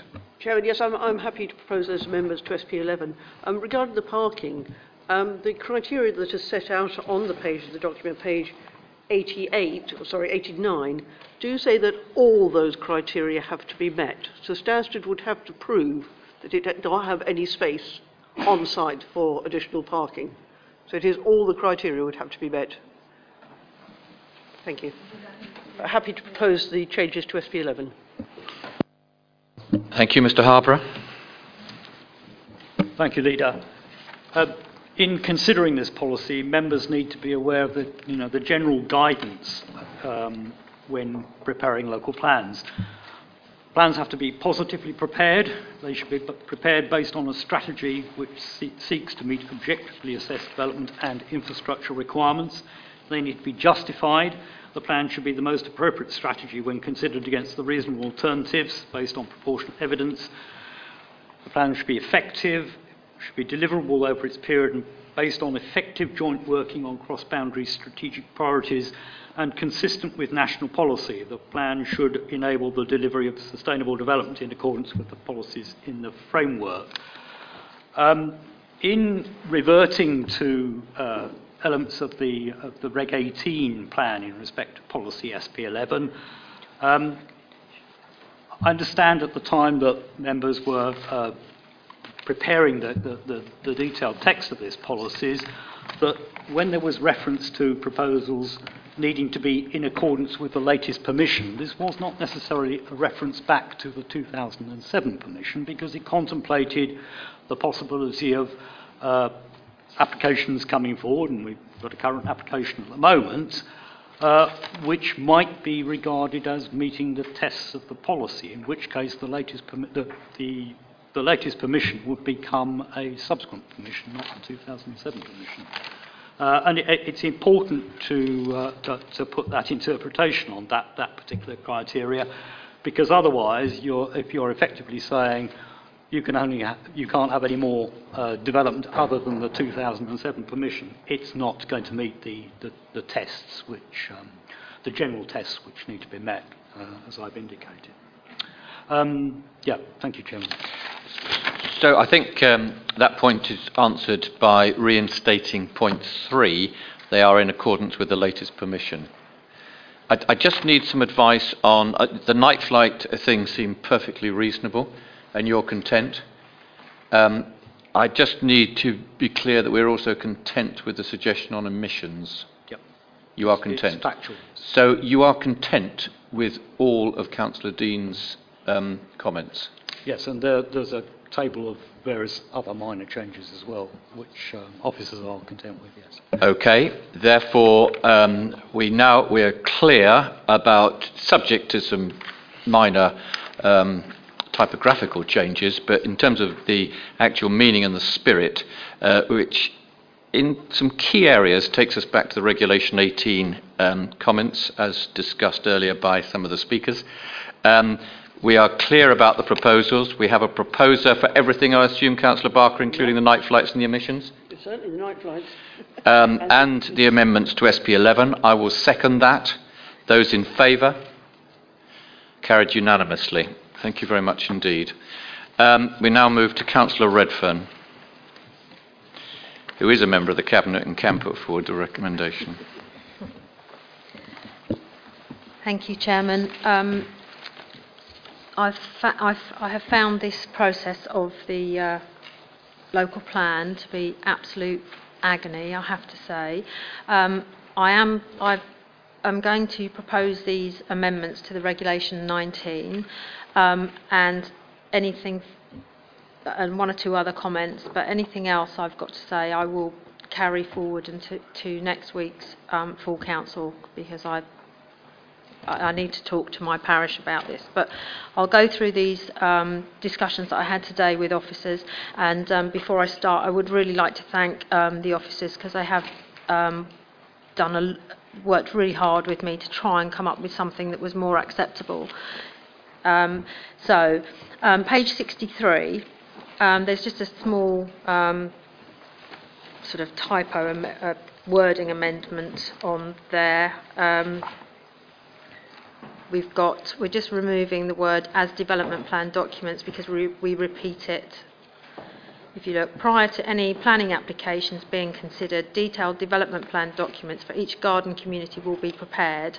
And then it says, as development plan documents, and it's proposed to take out that second part of that sentence.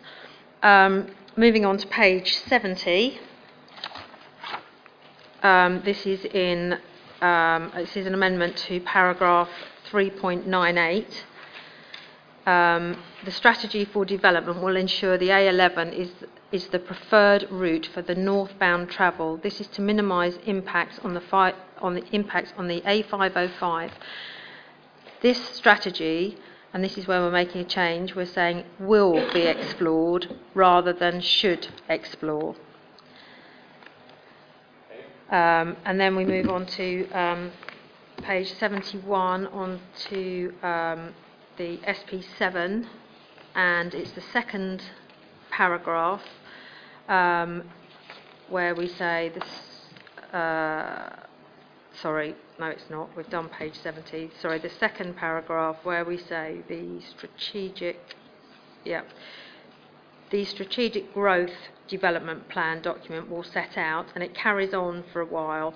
And when we get to the end, we are saying um, the DPD will provide the framework for the subsequent development of more detailed master plans and other design and planning guidance for the North Uttlesford Garden community. And the addition here is the DPD will set out mitigation measures relating to the criteria and text of this policy. So that's the um, change to that one. Um, Before you go on, uh, some of these are specific, obviously, to uh, the local roads, but I suggest this is probably has application for the other garden communities as well.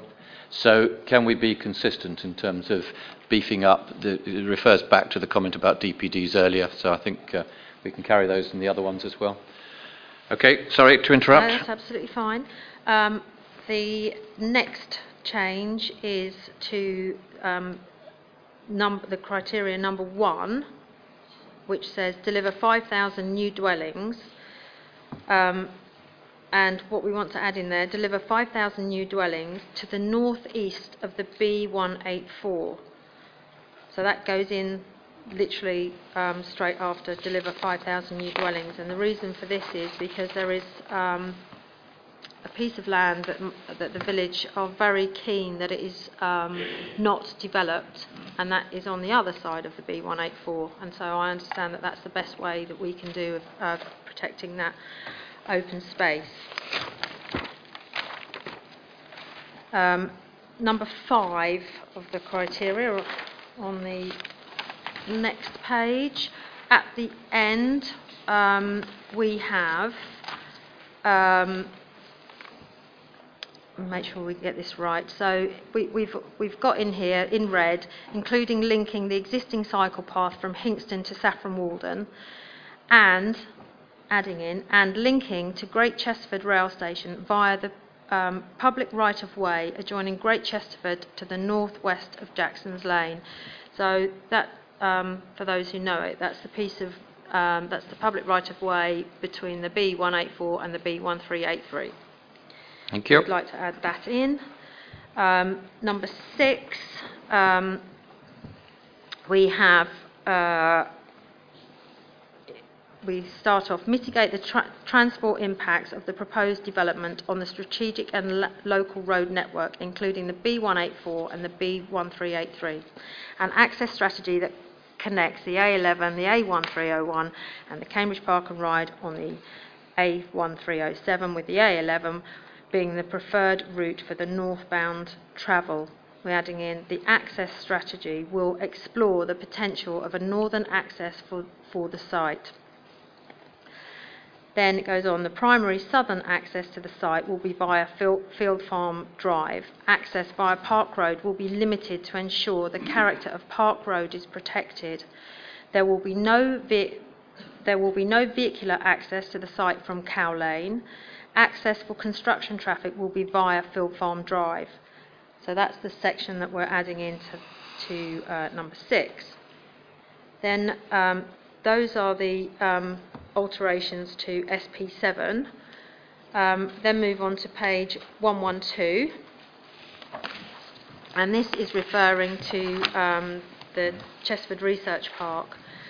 Um, there was some concern from the Little Chesterford Parish Council that um, we were diluting the kind of employment that would be on this site. Um, so it, we, are ta- we are taking out the word where it says the majority of future economic. We are saying the future of economic development at Chesterford Research Park will be within the research and development uses classes and associated activities. So we're removing, although some small scale office growth will be permitted. So that sentence is, is changed.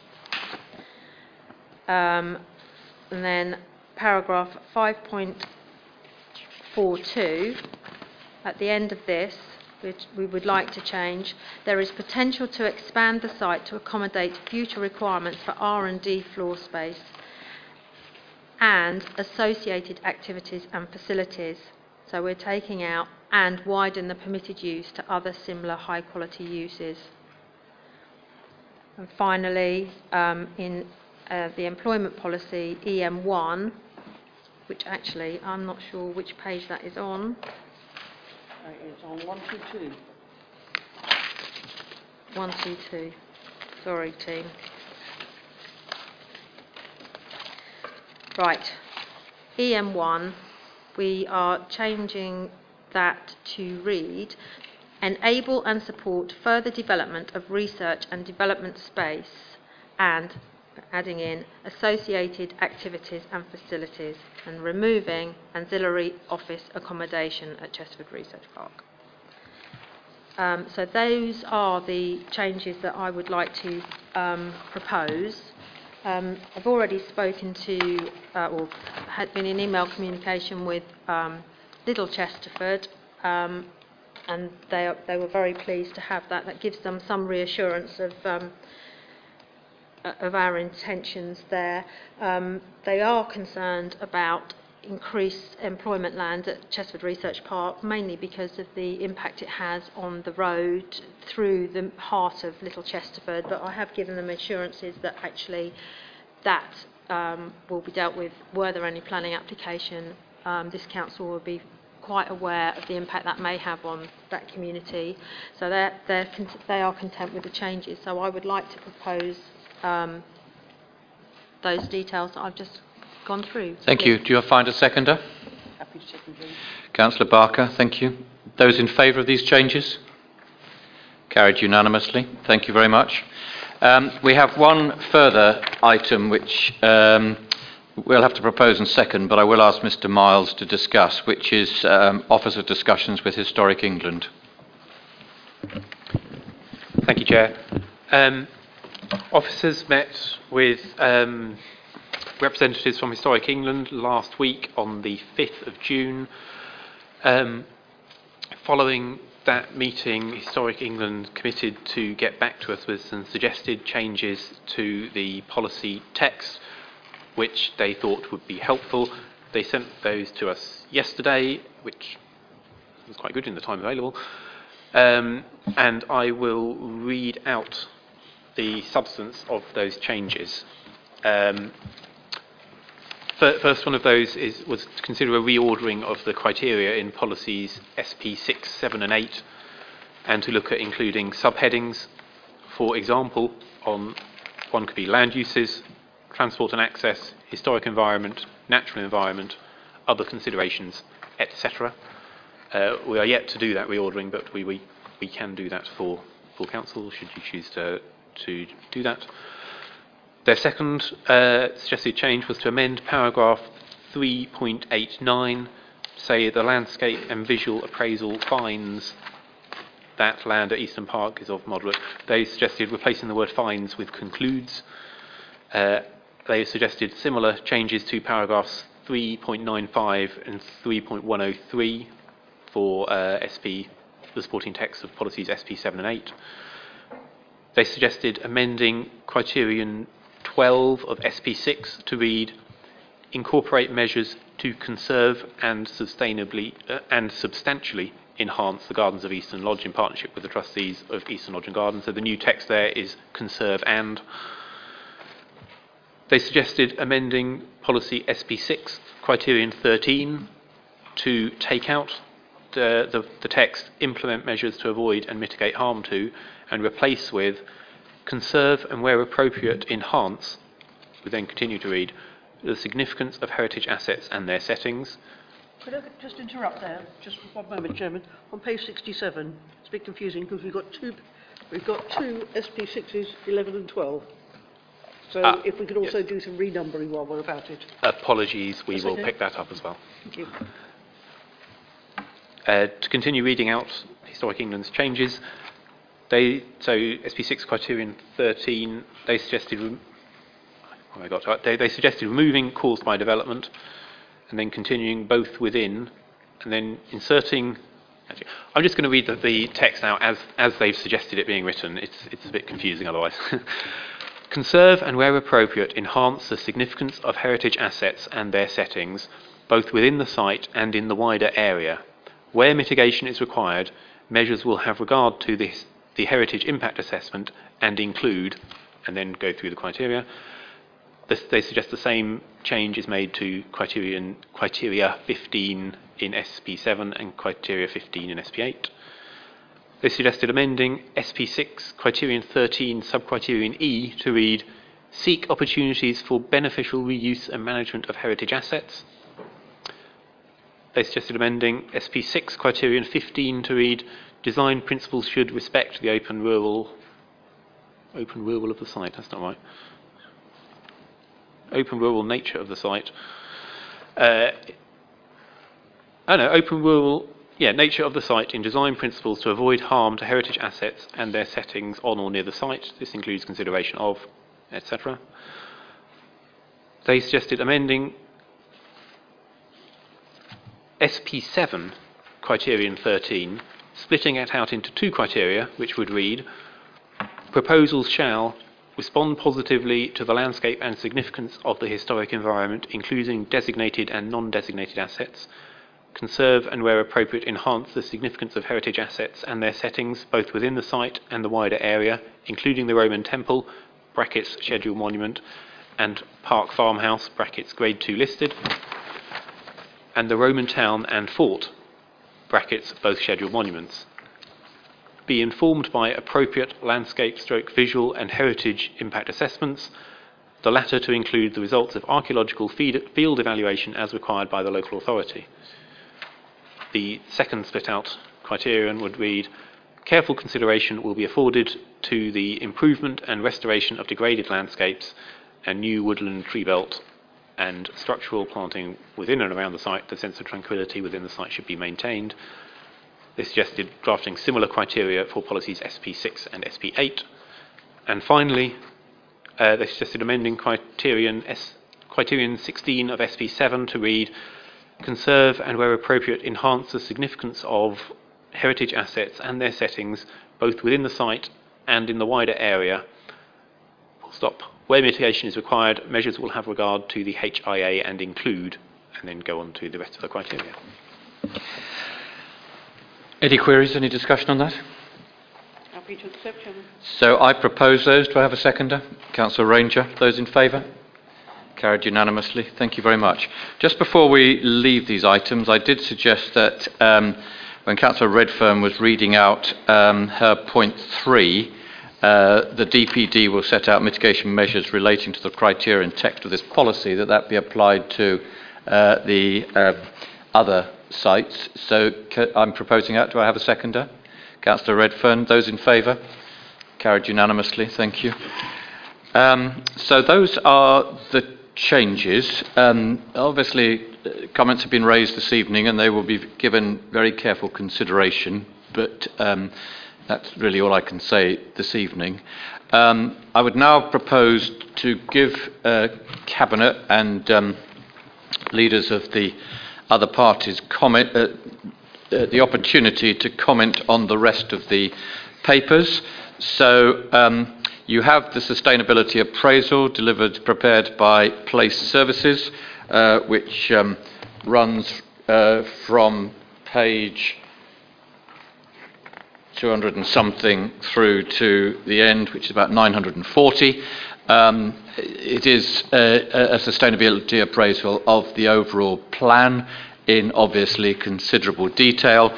I think probably the pertinent points are their recommendations at the end of that document and how those recommendations have been taken forward, uh, but I throw it open to Cabinet if they wish to make any comment. Councillor Ranger. Thank you, Chairman. Um, I'd like to echo the thanks that uh, have been expressed for the officers and the PPWG members for the uh, amount of work that they've carried out over the last uh, two to three years. Also, like to thank Councillor Barker and officers for all the hard and extra work they've done on the duty to cooperate, because we've got other boundaries that have affected uh, the way we think about this. Um, it's been a long journey. Um, it's a checkered story, but I think it's important now that uh, we move this to full council. So uh, I have no hesitation in, in being in support of the proposal. Thank you, Chairman. Thank you. Any other comments? Councillor Redfern? Um, I would, al- I, I'd li- I would like to say I do appreciate the amount of work that officers have put into this. I also appreciate um, Mrs Grant for coming along and making her points, but also making them available to me um, earlier so I could make sure we had an opportunity to answer those for her. And as also, as I'm the member for Wendens Ambo, um, if there is anything else, I would like you to uh, to um, perhaps um, talk to me between now and next week. Um, I'm, there is much I appreciate about the um, local plan going forward. Um, I'm, I'm really pleased that we were able to deal with the Little Chesterford issues. I have, um, as Councillor Barker has mentioned, I have sympathy for um, Dunmow when they have, you know, they have put a neighbourhood plan in, in, and we've been encouraging um, areas to do their neighbourhood plan. So I think that I'm pleased that the leader has said this is something we'll look at again. Um, but at the end of the day, for me, I, rep- I represent um, quite, a wa- quite a big ward now, but um, which includes uh, Wendens Ambo, Littlebury, Chrishall, Elmdon, Littlebury Green, Strethall, Great and Little Chesterford, and um, while some of the areas aren't affected by the local plan, I'm also a member of Great Chesterford Parish Council, so anything else I've got to say on the local plan, I really feel I need to say now that I will be um, talking about that next week at the full council meeting. Um, whilst I appreciate the effort that has been made to address the issues that have been raised, there's still obviously a massive issue for where I represent that, that um, North Uttlesford Garden community is even in there. So I will say no more this evening, but I do thank officers for what they've done, and I re- and I I really do approve of all the garden community principles and everything we're trying to do, and particularly of the fact that we've got the as far as my cabinet position is concerned, that we've got the 40% affordable housing in there, and I shall continue to work with um, Councillor Dean um, and the working group on HAP, which we're meeting later this week, on how we're going to deliver affordable housing and what type of affordable housing we would deliver within the local plan. But um, until next uh, Tuesday, I'll be saying no more on this subject. Sorry. Okay. Um, I, I was on the sustainability appraisal um, and uh, the recommendations, which I think uh, the explanation is, is comprehensive in the papers about how uh, those recommendations have been taken forward. So I sense we're satisfied with that. I now go to um, page uh, 948, which is the responses to the Regulation 18 document, which we have seen previously at PPWG and discussed many a time. So, unless there's anything that well, nothing has arisen since we last read it. So, um, at the back of um, that um, this this this section, um, we do have uh, the um,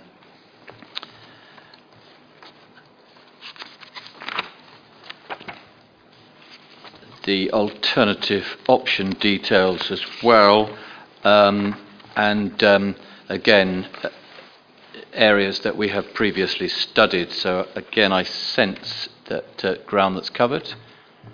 Yep. Okay.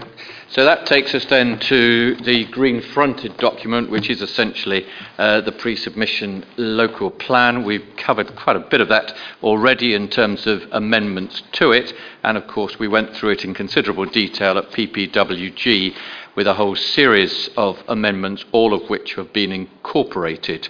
So um, I don't know if there's any comment on that. Councillor Lodge. Um, could I just make some overall comments? Of course. Um, and uh, I think probably like uh, like Councillor Redfern, I propose to only only speak once. Um, even though I, I would say I've, I've probably got about uh, several dozen issues with the plan, but I'll.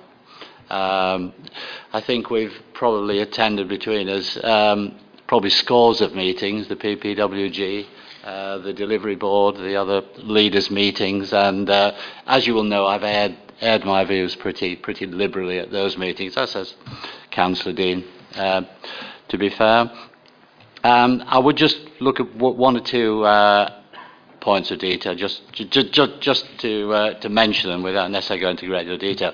One thing that came up uh, when when you were voting earlier on. Um, uh, Councillor Redfern's amendments. I I just on a detail, I was surprised that she wants to effectively hobble the, the function of the Chesterford Research Park. I think that uh, details concerned with future developments there can be dealt with by, uh, uh, by planning considerations. So why we would want to hobble our own development to that degree is, uh, is rather strange. And uh, I know you voted on it, but you may like to think ag- again about that at uh, at some forum. Um, on other details, uh, I think the numbers are still, there's still a big question mark. There's a lot coming up the new census, and I'm concerned about those numbers.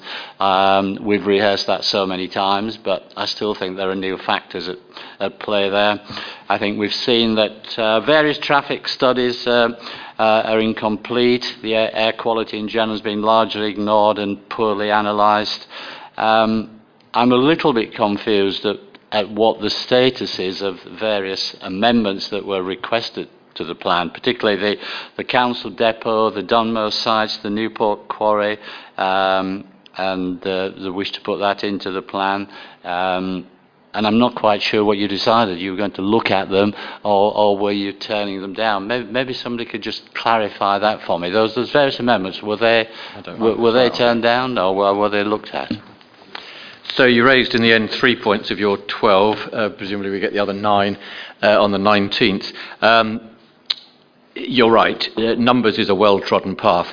Or, or, we can go on, Councillor Lodge. No, sorry, I, I, I, didn't particularly want those responses. Okay. It was okay. only the responses, and I said okay. I had dozens, not a dozen, and I wasn't going into them.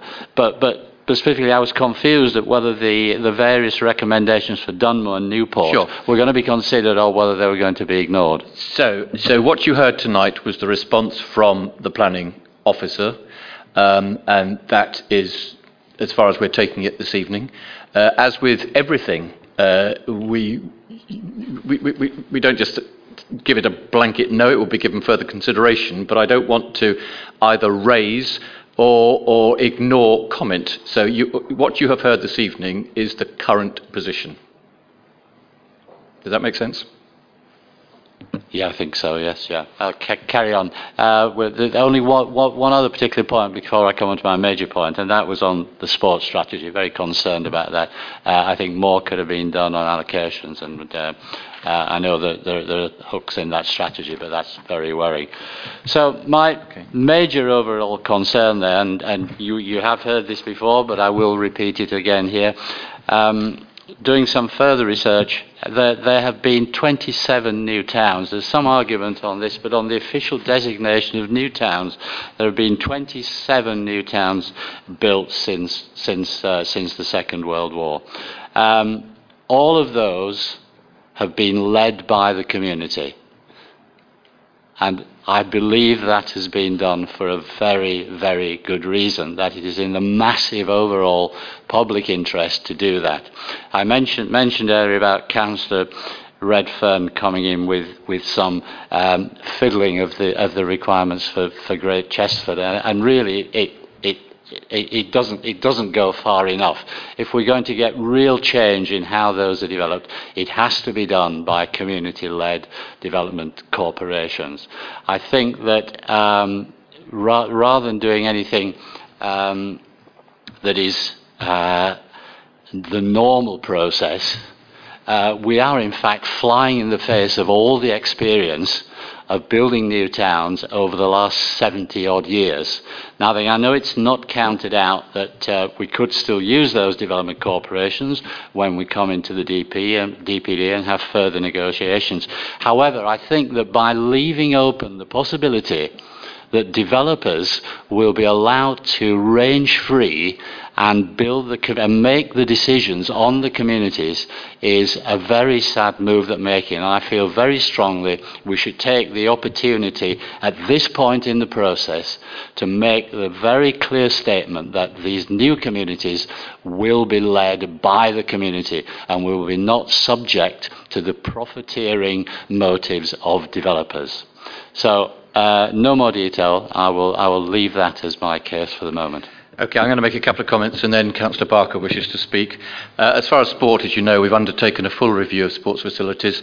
Uh, you also know, I mean, you and I, Councillor Lodge, are committed to sports facilities and uh, they are included in the plan uh, and uh, we take sport through our health and wellbeing agenda very seriously. So I'm, I'm confident that we will be catering for sports need uh, as a result of this plan this fundamental point of development corporations, I will um, ask Mr. Harborough to comment as well. Uh, but it is, it is pivotal, I think, to the difference between um, your, your party on this matter. There are areas where we are in full agreement. We are in full agreement that the new settlements will be done to garden community principles. And if they're not, they won't be done at all. Uh, so it, it is a question of how you um, enforce that. Um, and uh, we believe that uh, a combination of the DPD and other arrangements that are currently in negotiation, uh, there will be complete enforceability uh, of the Garden Community Principles. The other key aspect of this is that um, we have been advised, both by planning inspectors and by you smile, but we engage highly professional uh, advisors, legal advisors, and uh, they've made this position quite clear. Of course, you could use a development corporation if you have to, to, to enforce the point, but not at this stage. So I think um, you know, it's unfortunate that uh, we can't uh, align ourselves on this point, uh, but I think the undercurrent, which is uh, to make sure that these are community led through DPDs, we absolutely fully support. I would have one qualification that not all of the 27 new towns led by the communities have been a wild success. So it's not necessarily a panacea for success, but I'm not arguing against community led, and as I say, DPDs will be fundamental. Mr. Harper and then Councillor Barker. Yes, thank you, Leader. I mean, whether or not uh, a development is delivered through a development corporation, the community leadership, I would suggest, comes from the community engagement in the preparation of the local plan, because the development corporation would be delivering a proposal which is stemmed from the local plan. The Secretary of State is not going to create a locally led development corporation for a proposal unless that proposal is in an adopted local plan and there's a framework there to guide its, its delivery. So I would suggest that's where the community leadership comes in. Which is the advice we've received. Councillor Barker. Chairman, we, we got through almost two hours without mention of air quality. Uh, Mr Watts has sat here very patiently all evening, and I just wondered if he'd like to comment at all on policy EN16 and the use of the word adverse or significant adverse. Thank you, Councillor Barker. Mr Watts, thank you. Yes, I can. Um, and um, what we've done, we've tried to link it with a technical guidance note, which should be a live document that would uh, change as and when guidance comes out and objectives change. The, um, the difference between significant adverse and adverse is twofold, really. We'll be marrying up on, uh, based on uh, magnitude of change um, and also how close it is to the objective levels and whether it exceeds the objective levels. So our view is that significant adverse would be something that is a significant ma- uh, magnitude of change, but also something that's close to the air quality objectives, um, and that is probably more likely to turn to a, a refusal. Um, anything less than that possibly would be subject to mitigation. Thank you. That's very helpful. Do I have any other comments? Councillor Dean?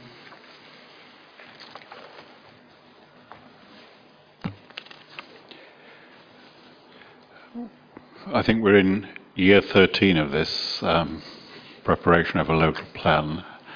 Um, and uh, I, I, have been, I've been through it all. um, so, purely from that point of view, I hope the matter is settled uh, next week. I mean, we, from what I can see, we have a, a local plan which makes sense. It is you know, we've all been changing our views over the years as to how to deliver what's been needed, and and in terms of housing numbers, it's been changing every month. Um, but picking up What, so what I think we have here in front of us, or what you have in front of you tonight, and what the rest of the council will have next Thursday, is, is in my book the, the what, the what we want in terms of garden principles um, that have been referred to many times, but it, it, it's, it's a what we want to deliver. Um, and, and my understanding is that then, after we've approved a plan, then we get down to how we bring it about, and the DPD gets down to more detail and whether or not we've got um, developers who will play ball and will work with us as representatives of the community and other people who will help to represent the community is, is the, the how that needs to be worked out later. Um, I mean, I've been pursuing, I've been pursuing the point that Council Lodge has repeated tonight myself with uh, Mr. Pugh. I've got a, a, long email here and we've been bouncing to and fro, and I've satisfied myself that this document is about the what and, and that future discussion is about the how and whether or not uh, locally led development corporations come in. It is something that we may or may not consider at a, a later date, however soon or however late it is. So the way I see it is that um, I'm hoping that next week the council will agree this document with the modifications that uh, that have been put forward, and that we then move on to the, the more detailed level and and how to bring it, make sure it happens the way we want it to happen. And I think that's the key, the, the way we should be heading. Thank you, Councillor Dean, and I won't try and repeat those words. Suffice to say that I guess it's probably impossible to produce a plan that has 100% universal uh, support because inevitably there will be a, uh, an element of housing that uh, doesn't satisfy everybody. As you've probably gathered, we have tried incredibly hard to um, take account of what we have to do aligned with uh, what broadly uh, the community wants us to do. We have two significant commitments, uh, which is to produce a plan and to have a five-year land supply so that we can protect this community. But I won't add to Councillor Dean's uh, comments uh, other than I absolutely agree with them and hope that we can move on um, on the 19th of June uh, to implement something that I think broadly Uttlesford wants because if it doesn't have it, then there are consequences. Um, that's not a threat, that's just a reality. Um, so um, the recommendations uh, 2 to 7 have been uh, read out, so I won't do that again, but just to remind you that I have to put at the front of what was read out that subject to the changes that members have agreed this evening, because there have been quite a few of them, and then we have the recommendations. So those in favour of those recommendations? Thank you. Those against? Those abstaining? So three in favour, one abstention. So thank you very much indeed, uh, both to officers, uh, uh, members around the table, to uh, members who have come and stayed with us uh, through this evening, and to those listening. Thank you very much. I'm sure we'll see some of you uh, on the 19th of June as well. Thank you very much, and good night.